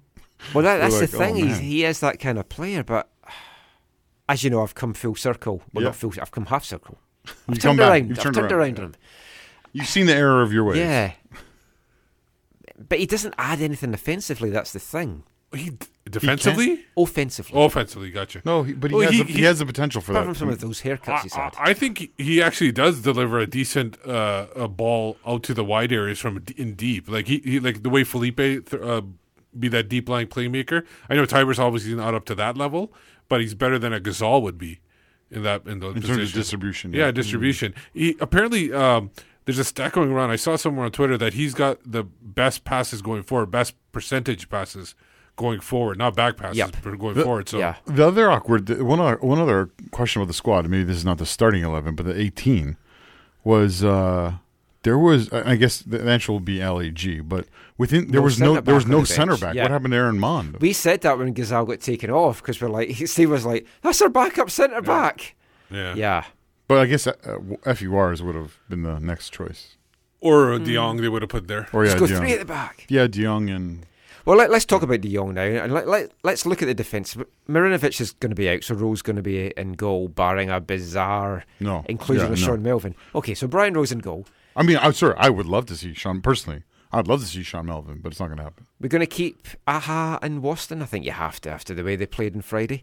So we're looking at the fullbacks. I think he'll switch Sean Franklin out, give Jake Nerwinski a, a shot, with De Jong still at left back. And then for Saturday, we might see Levis come in and Franklin come back in, or Levis and Nerwinski. I, I think that the plan is to kind of give them all a rotation in these three games. Haven't heard that. That's just No, no, yeah. my thinking that would kind of make sense and see they know they've got the competition just see who rises to that that challenge I think I'm going to be wrong, but I really think Brett and Jake should start with Kendall and Jose. Mm. I, I, I would like Jake and Marcel because I do like the young guy the old guy Yeah.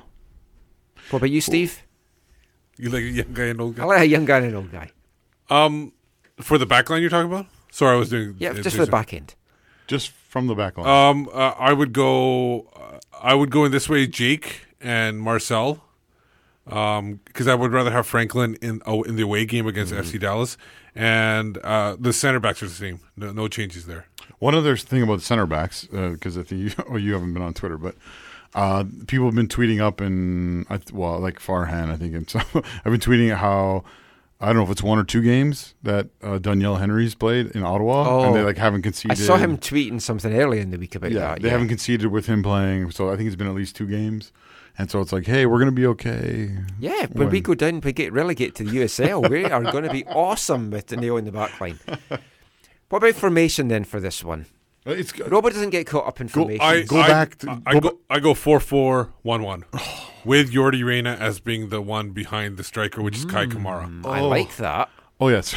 what I want to see is four four two with Tony and Kei. What I think might happen is four four one one. Uh, I think exactly, uh, exactly. I think it could be four four one with Yordy and, and plus Kei. we don't know about Anthony Blondell's availability. He he did have that minor knock. Um, and you never know what minor knocks turn into. yeah, they do. Yeah. I'd like to see a 4 3 3. We haven't tried that yet. Oh come on, man! They only have two days to try it practice it. we used to play that a lot under this Indy Eleven coach named Martin Rennie. I like 3 5 2. I don't know if I've ever mentioned that. I liked 3 5 2. That's maybe what I should say. If you're going to experiment with 3 5 2, this is the game to do no, it. this is not. Or the game to- Dallas. No, no, no, no, no, no. Four four two would be great to see. I, I like Steve's idea, actually, 4 4 1 1. Let's just call it four four two.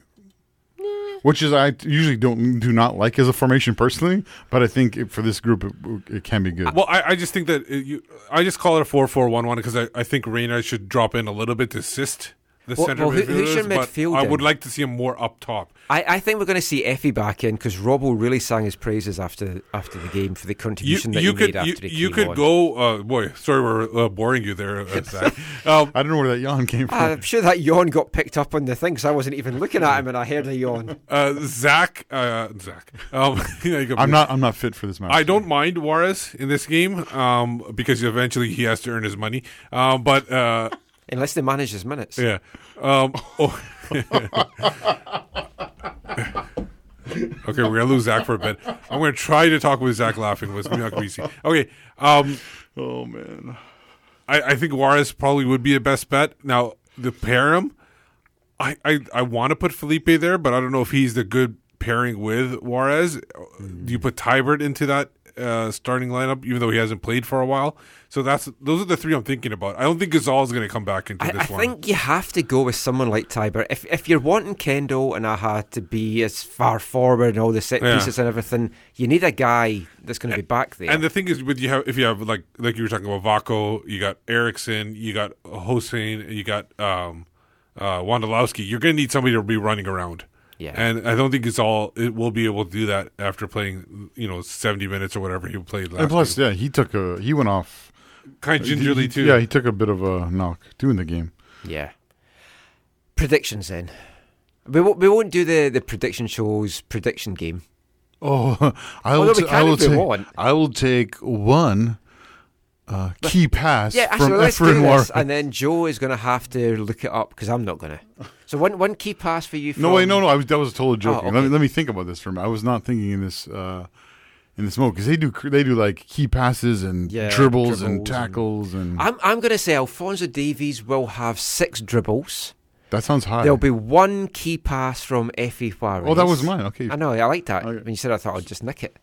And I, I the key the, uh, they often one of them will choose Kendall Waston for a yellow. Usually. oh, that yeah.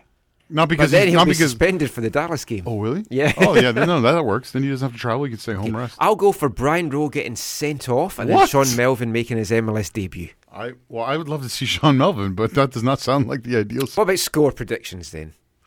I think. Wait, wait, are we wait, are we doing three? We gotta do I don't three. think we're still laughing. I didn't We gotta do three. No, no, I just I, I wasn't going to do that. You're not going to do it? No, I'm okay. Okay, wait. I got to do three. Well, what's your third one? I did.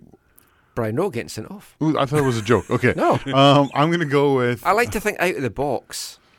I'm going to be in one of those Whitecaps videos. I'm going to go with 40 plus percent possession for the Whitecaps.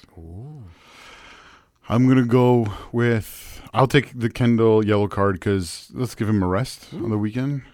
Although he's going to be away for the World Cup after pretty soon. So Well, we don't want him injured for the World Cup. That's true. Uh, and then I'll go with um, I'll go with a goal, one at least one goal for Yordy Reyna.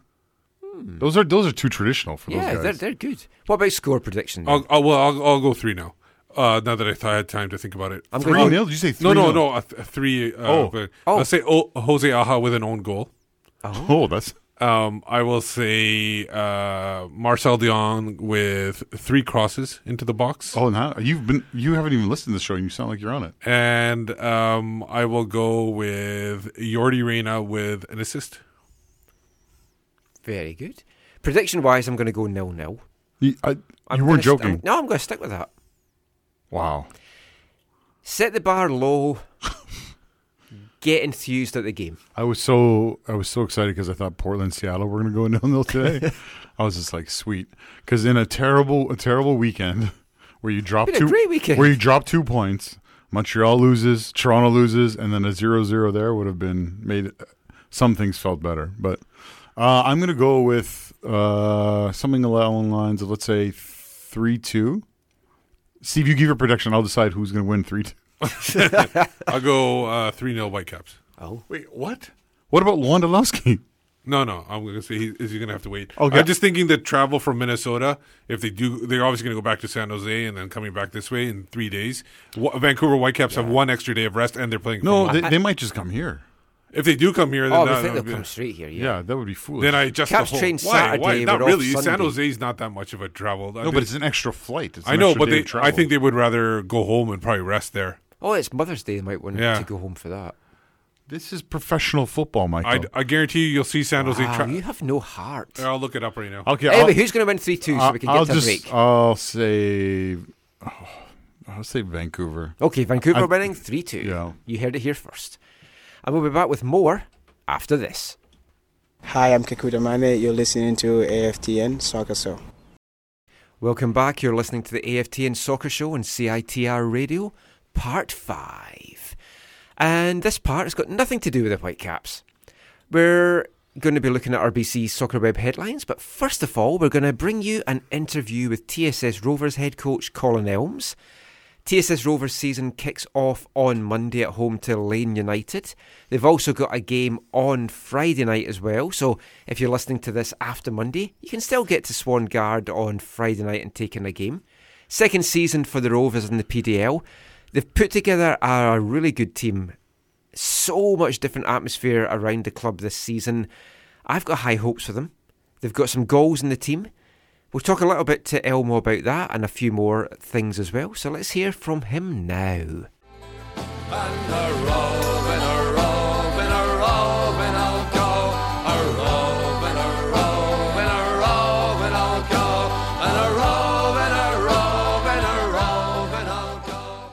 So, Colin, it's less than a week to go till the, the season gets underway. How's the team been looking in the, in the pre season so far? We are uh, like the rest of what we've done this year to prepare. We're way ahead. Um, uh, you know, we've still got one or two guys, uh, Nike Azuma and uh, Luca Tresolini, to come into camp, but um, we've had everybody uh, here focused. Uh, the training dynamic has been uh, strides ahead of the previous season.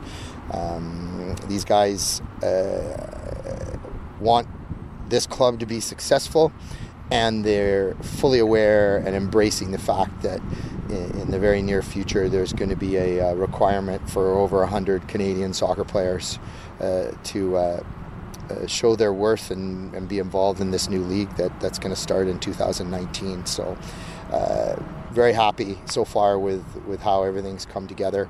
Uh, still some work to do, as always, uh, in the next four four uh, days here to get ready for our, our first game, and then. Like everything PDL, learn to improvise, learn to overcome, learn to adapt. And so, but but excited that that we're just a week away now. Had a couple of pre season games. How, how have they gone? Uh, both uh, games were clean sheets, which was certainly something that we never, uh, I don't think we even once last year um, managed to, to do.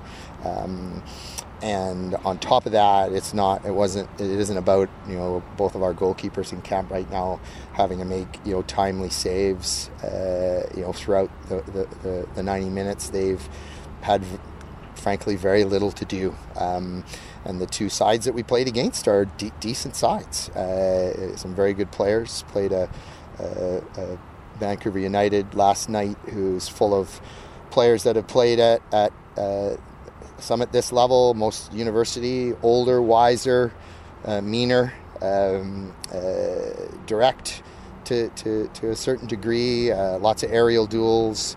Um, we uh, not only did we compete in those area duels, aerial duels, we, we also were uh, uh, initiating and imposing ourselves way more. So not uh, didn't get didn't get pushed around uh, like we did last year in, in some of the games that we played where we played against older players. So.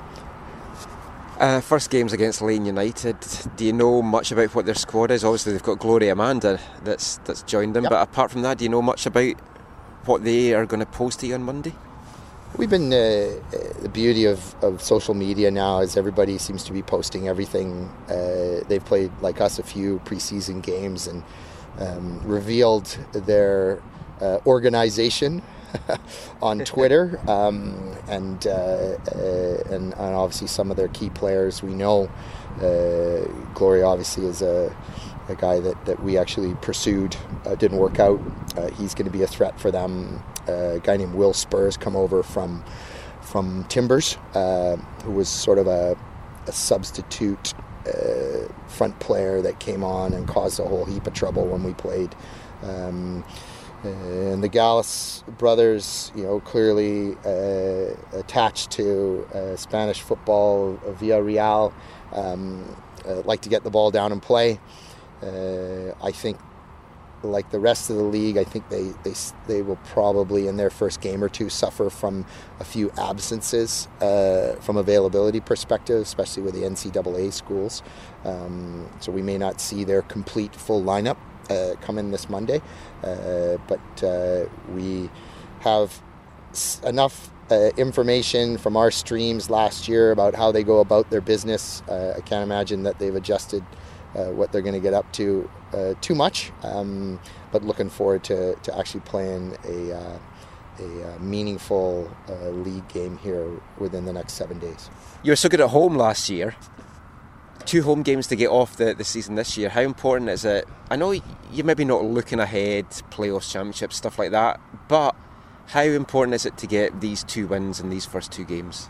Yeah, we, we have eight returning players into this mix, and uh, you know they, they were here last year when we only we only uh, dropped one uh, one result at home, and so uh, I think you know clearly last year we, we got into Calgary against uh, the team that had gotten to the final the previous year, um, got up three 0 in 28 minutes, and then and then watched the thing collapse on us. I think you know starting out, out at home. I think is a is, is, is going to be a far more sort of positive thing for us. It's going to allow us to take the momentum that we had last year playing at Swangard and uh, and, and hopefully turn it into into six points um, right right out of the gate. Just last thing, you've got a couple of guys, three I think it's going to be playing in the provincial cup final on Sunday, the day before your your season opener. Do, do you watch that with kind of bated breath and just hope that nothing nothing goes wrong for them? Well, we uh, uh, part part of our existence here as a PDL team um, relies on on uh, uh, cooperation and being connected to to the environment that exists around here, and you know, uh, clearly the those leagues. Uh, from the outset, Fraser Valley and VMSL in particular supported our PDL franchise. Um, and and and Willie and I both played in that league, both played in the provincial cup. Uh, we know that it's an important part of uh, of the culture of the of football around here. You know, obviously our last words to these guys is, don't get hurt. Um, but at the end of the day, th- this is part and parcel. Back to the to the uh, you know improvisation, uh, adapt, overcome. Uh, yeah, this is just another another sort of variable you know, clearly with all the silly protests that have gone on, uh, it, we're actually, I guess, somewhat fortunate that there's only three. Uh, There Yeah. could have been ten uh, playing in that game tomorrow, uh, or sorry, on, on, on the Sunday before our league game, and uh, you know that would have made it far more difficult from a from a recovery perspective. So we'll just have to see how it, how it plays out. Um, I'm going to try and get out to, to, to go and watch. Watch the game and uh, keep an eye on our on our guys. But yeah, it's just a fact of life, and uh, you know, hopefully uh, they come out of there unscathed. Um, clearly, uh, one team has to win, so there's going to be one uh, one or two players disappointed. That's great. Thanks so much, Colin, and good luck this season. Thanks, man.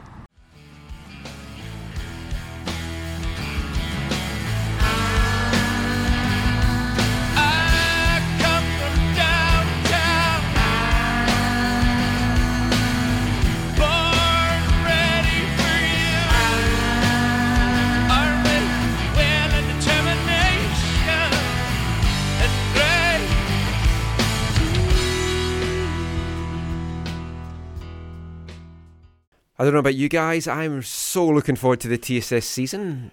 And not because I have to say that because I'm commentating on them. I really am looking forward to it. Hopefully, you've been checking all this stuff on AFTN. A lot of good stories with these guys. Had a great article, I feel, went up over the weekend. William Raphael, new striker, South Sudanese refugee, came here on a scholarship to SFU, not to play soccer, went to the open tryouts and blew them away, and now he's going to be playing for the clan this year. Very raw, but he Colin told me he gets into goal scoring situations that he's never seen other strikers do. So that's going to be exciting to see. So two games this week, hopefully some good crowds. You can get your season tickets for $70. That gets eight games, seven league and one friendly.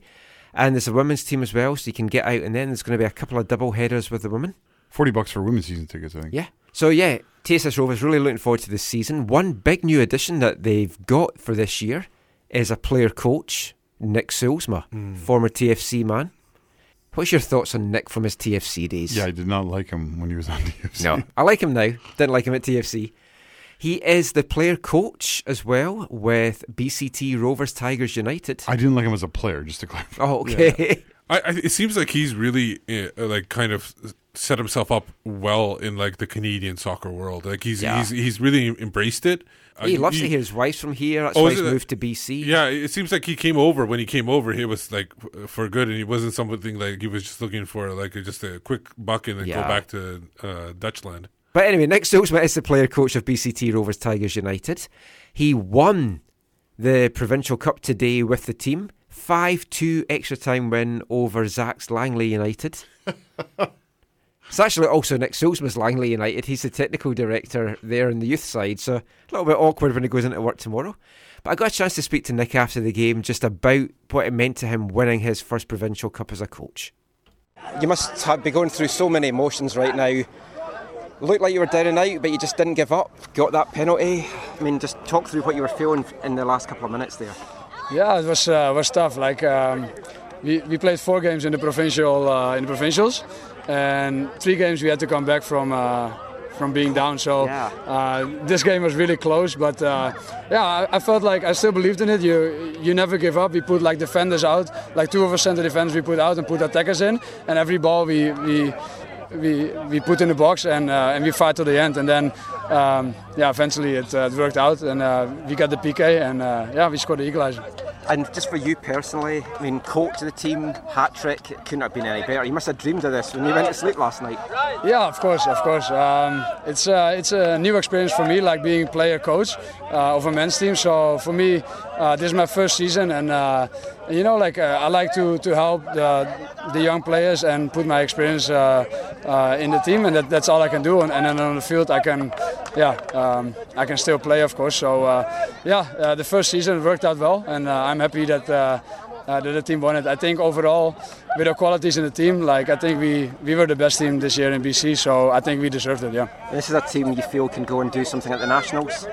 I think so. Yeah, I think so. Um, it's it's it's tough, of course, like with playing against the the best team in uh, in Canada, but. Uh, like this group, like we have different qualities uh, in the team. We have like uh, uh, defenders, um, different uh, uh, kind of uh, type of players, and I think we, we are a good match all together. And hopefully we can keep the team together. Maybe add a couple other players, and then uh, of course like that's our goal, like winning nationals. That's great. Thanks and congratulations. Okay. Well done. Yeah, thank you. So, congratulations to Nick Soolsma. Hopefully, he brings that success to TSS Rovers this season. Imagine being player coach and winning a PDL championship with TSS as well.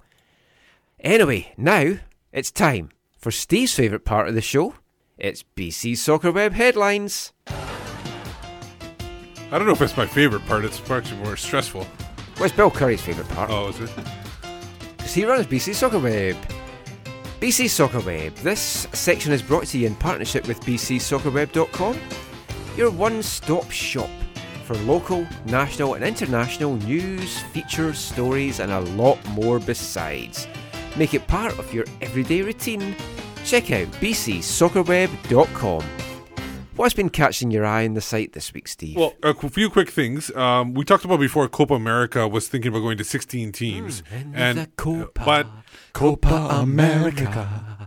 They are going to 16 teams. well, they're not. No, they're not. Oh, they're not. They're going to 12, and They're going to 12 teams. and they will be adding Qatar and Japan. That's the Japan. That sounds great. Japan and Qatar will be heading over to Copa America. Wow. CONCACAF actually declined the invitation uh, on behalf of Mexico and USA because it was going to overrun with uh, the Gold Cup. Hmm. So they, uh, so it will be 12 teams instead Look of forward to my Copa America sticker book. With the Qatari Yeah. and Japanese dudes. Now the Argentinians they don't work well with the English, but they are working with the Russians. Hmm. Um, they are trying to keep the Barras Bravas out of the world. Barra 20 Brava. Whatever. It's just I'm doing it the way it's printed. It's written. Um, the 2018 Direct your complaints to at Whitecaps. uh, 2018 World Cup. Uh, they're trying to keep them out of there. Uh, as as you know, everybody needs an ID, uh, picture ID, in order to go to games. So they've sent a list of 3,000 names to the Russian officials of people that shouldn't be coming. They'll also be sending about uh, six law officers to help out. And this group, apparently, I didn't know how bad it was, but it sounds like uh, they, they, they kind of control the ticketing Hmm. in Argentina. You have to go through them in order to get Yeah, a bit like. Curva Collective. they're a little bit better off. But they're You they- should control the, the, your own ticketing in No, your own they block. That's how it's done. They deal with they control ticketing for more than just that, uh, Oh, but yeah. uh, other illegal activity too that that they are allegedly, and I will say allegedly, um, uh, are in control of. So they are obviously uh, Argentina helping out. uh, so you hear things, you read things, whatever. I remember for me one of the things that not wasn't it wasn't crazy eye opening, but I'm a, sometimes a, a visual learner. And when I watched uh, was the Real Football Factories International Mm. when he went to Argentina, and you saw like the guy, the Barra Brava guys, they had their own keys to the stadium, and like they're just like they're like, yeah, come with us. But do you know have that at BC Place? keys? Yeah. No, we don't. No one has. We don't have keys. But I mean, someone's always there, and you have a pass, so it's I close. I but- know a guy. Yeah, you know. So they like go. They would just like go in the stadium. They're like, let's take you. Let's take you on a tour of the stadium, and they're like, and they would just tell you like, this is what we demand of our club, and this is what it looks like. Some things uh, I think could be viewed positively, but yeah, there's definitely a negative element, and there's you can understand why they wouldn't want them there. The ID thing is real. Yeah. We, I have a friend who's going, Yeah. and there's there's two options. You have to get this special visa visa, or you have to have this fan supporter ID thing. So he got the, the supporter ID thing because it was easier and cheaper and, and whatever, and he's ready to go to his country's games and, and looking forward. Or to just buy a Putin mask. it. Yeah, I- Oh, he'll I get in for that. I don't think that'll. He scored five goals in a, in a hockey game this week. Oh.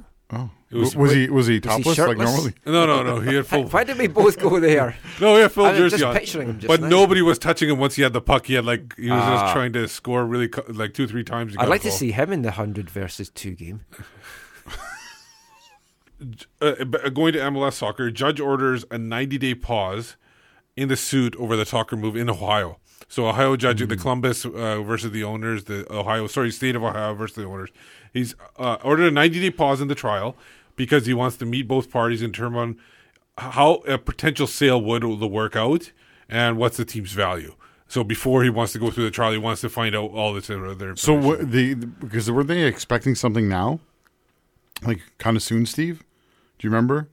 Because my my understanding is that I think it was quite imminent. yeah, because uh, what's his name Precourt Yeah. supposedly has given Austin until I think it's June to say whether or not they would support a stadium there. Yeah. So I wonder how much this is a favor to not favor helpful to him. Yeah. In terms of this waiting until that happens as opposed to them saying now you can't do this or you can do this or whatever. So I wonder I wonder who this benefits more. But For sure. uh, ultimately you hope Columbus stays in Ohio or sorry, Columbus. The crew stay in Ohio Yeah. uh, and Columbus too. And uh, and they're joined by FC Cincinnati and there's a great state derby. So some uh, big news in Canada and the Canadian Premier League. Um, first of all, the biggest news of the week, uh, which happened, I think, believe on Thursday, um, they launched their first team, York Nine FC. Yep. Um, they'll be playing out of York University initially for about two years, and then they're but they're looking to move into a, a stadium that they're going to build twelve to fifteen thousand uh, capacity. So the face of the team, It would be soccer specific stadium as well. Yeah, so the face of the team, of course, is uh, Jimmy Brennan. Yeah. And uh, yeah, this is where I did my middle and high school years. That's where I that's where basically I grew up in in York region, and so it's uh, yeah, it, it includes like places like Vaughan and. That's and- where they announced it from- yeah. from So you'll have a soft spot for them, and with with a German connection as well. What German connection? York 9? Well, and also I think the the supporters group is called Generation Nine. If I'm not, I'm not I f- yeah, I f- forget. It sounds like their it sounds like their supporters are some inebriati. Yeah, type because like Generation IX, it is actually very clever. Yeah. So um, earlier in the week, there's a couple of news of stadium issues in um, both Calgary and Alberta. We'll start off with Alberta first. both in Calgary and Alberta. Yeah, in, sorry, Calgary and Edmonton. They're very close to each other. the capital of Alberta, Edmonton. Um, uh, the uh, first of all, um, Edmonton uh, is thinking about going to a baseball stadium. they're not. It's called a Reba- Remax Stadium or something like that. Yeah, so they're not thinking about it. It's another option. Clanachan, if I'm pronouncing it right, just mentioned it in his, in the press conference because basically what happened was the the CPL owners Yeah. met in Edmonton a couple days before.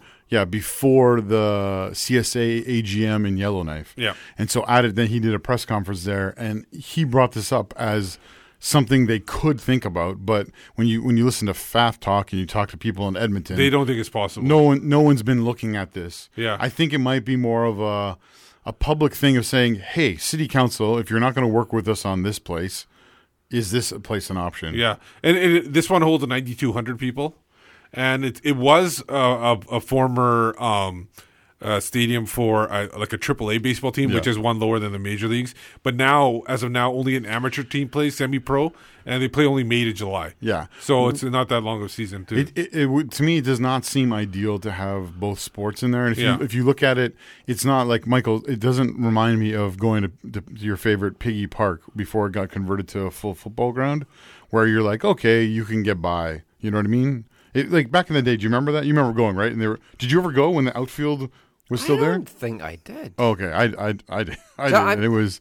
I you- moved here in 2007. I think I first went there in 2009. I went there and I went to Rochester when they were playing in a baseball diamond too, and it is kind of weird because you have stands with like an outfield behind them, but it, it but that stadium because Portland because it, how it was in the ground and uh, you know you're kind of covered on the two sides, really covered really well. This the pictures you've seen of this, it just it it, it would be a little bit awkward. Yeah.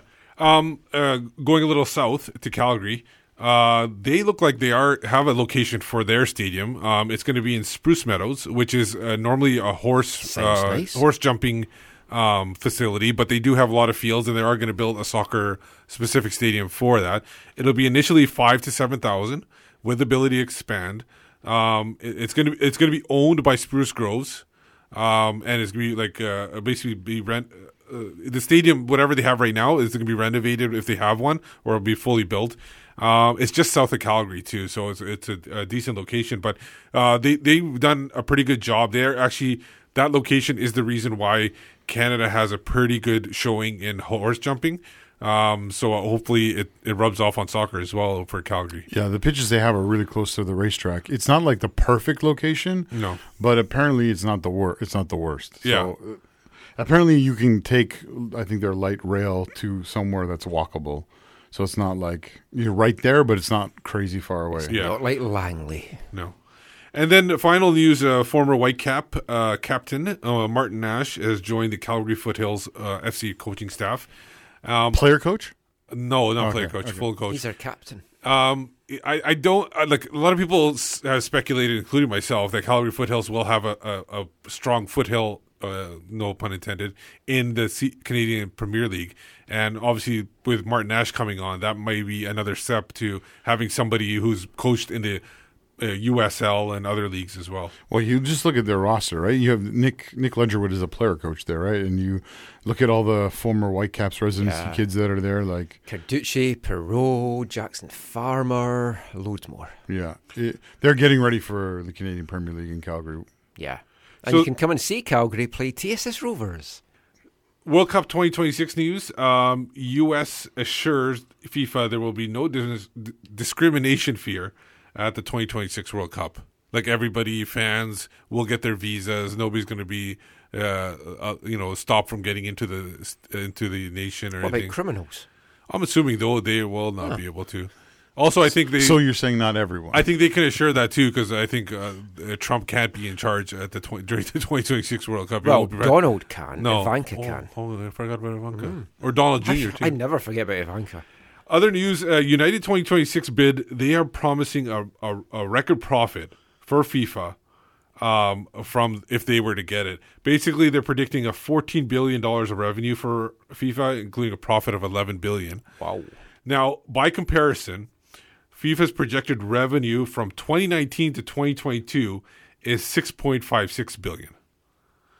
And then, and also one of the there's the number of bumps uh, compared to what Morocco would be able to offer. Obviously, we talked about attendance and stuff like that, but one of the bigger bumps uh, that won't be anything to do with who comes to the games is that they will get a 300 million dollar bonus from Fox and Telemundo. So 300 each? And I, then it said Fox. Everyone that comes I'm to taking, games? I'm taking the quotes right. No, to the FIFA. Oh.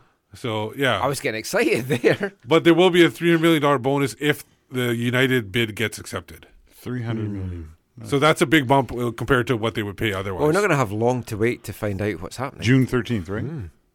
Ah, Wait, there's one more. There's one more. You missed the last one. Oh yeah, the Ryan The Reynolds, fun one. Deadpool. Big fan of the Whitecaps. Hmm. And Did you Ca- not see this, Canadian Michael? soccer?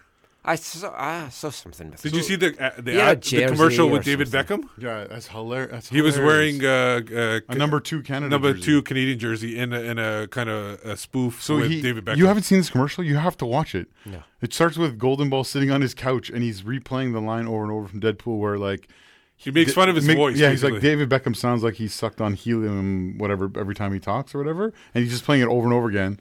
And then there's a ring at his doorbell. He goes and it's and it's Reynolds in his Deadpool outfit. He's like, "I'm just here to apologize." And he's got a. Canadian soccer jersey. It's- No, no. First, he does a whole bunch of things. He keeps on slamming the Oh, door. on that's right, that's and then finally, he opens the door. He's wearing a Canada jersey. He's got, and they have to be careful with the wording. He's like, "I have tickets to the cup," and he's wearing Oh. his Canada jersey. He's got two what are supposed to be World Cup tickets in his hand. And so Golden Ball's like, "Oh, okay." And, And then- after that, we get kicked out for bribery. No, and then no, no, and then he's like, and then he's like, he's like, uh, what, what are you, what are you here to apologize for? He's like, oh, I thought you was talking about, you was mad at me about what I said about you in my movie, and he's like, no, I thought you were here to apologize, and he starts listing all of Ryan Reynolds' bad horrible movies. yeah, like Green Lantern and stuff like that. and he's like, fair point, fair point. But um, he he was in Madrid with Josh Brolin, who plays the lead character Cable in the new Deadpool movie. He also played Thanos, of course, in the Avengers movie. He played for Sweden as well, didn't he? Yes, that's Josh though. yeah, good call. Uh, no, no, no, is it Josh? No, what was his name? Josh is the actor. What was the guy's name? Thomas? That was Thomas Brolin. Um, so they have jerseys in Madrid, in Madrid or whatever. That I saw the photo of. And did you see his tweet with it about about about Brolin calling it soccer and getting kicked out Yes. of the country? Yeah. Uh-huh. So he did that. Anyways, they were doing this football tour because they were at uh, this is the last weekend of the Bundesliga. They were at the Olympiastadion in Berlin to see Berlin capitulate to Deadpool Leipzig. Uh, but they were doing the same Oh, kind of big. I saw a headline today, and I haven't. we- We've gone way over. We may as well just keep going. Yeah, you now. can edit all this out. I saw a headline today. Something, some t- Hamburg got relegated, and there was Yeah. crowd violence or something. well, it was the first time that they ever did, didn't it? Yeah, so- I remember I did trivia question on that. Yeah, that they had never been relegated yeah. before. So Hamburg. I, I, I could have sworn I did that. That So when, one of when the. Bundesliga started in the '60s, they, they they chose they chose certain teams or whatever, and Hamburg is the only club that's never ever been relegated. And so the there's a couple funny things. One is they have a they have a running clock in their stadium of the time they've been in the league. So it's like 54 years and all these days. Whatever. so like a couple years they for three or four years they've been on the brink because a few years ago Bayern fans they brought a tifo that just had, had a clock that read zero zero zero. So they were playing they're playing Hanover. They actually Hamburg won, not Hanover. They're playing Gladbach. Hamburg they went down, and they did what um, Cologne fans did a few years ago, but not nearly as good as the Cologne ultras did, where they just started like lighting off black smoke, like big things of black smoke and they, and flares, and then they started burning stuff a little bit. So like the stewards came out, and then a row of the uh, like fully guard police police on horseback they stopped the game with like it was like in extra time or two minutes left but the referee's like no the game has to continue so after 15 20 minute delay they they give they give the goal they give the goalie the Hamburg goalie the ball he's not got any gloves on they, they drop the ball to him he picks it up hoofs it down to the Gladbach keeper he picks it up the ref blows the whistle and they Hamburg just starts to cry needs to say St. Pauli supporters the world over are extremely happy that Hamburg has Ha Ha SV has been relegated and I think they're going to get the battle next year. I think, Yeah. and and they have a chance to go past them, which would be crazy. It's like Wimbledon and MK Dons. Just before we do finally go, just let everyone know where they can find you online. You can find me on Twitter at WhitecapsBeat. For me, it's at Zachary Am, and I'm part of the movement Curva Collective. You can probably still find us here talking until next Sunday's show. I'm Michael McColl. You can find me on Twitter at AFTN Canada. You can find us on Instagram at AFTN Soccer. Read our stuff aftn.ca away from the numbers. Watch out for the preview podcast that's coming out on Thursday. It will preview Dallas and to be a recap of whatever happened in San Jose, the exciting 0 0 draw. and until next time, next Sunday, thanks for listening. Take care. Mon the Rovers and Mon the Caps.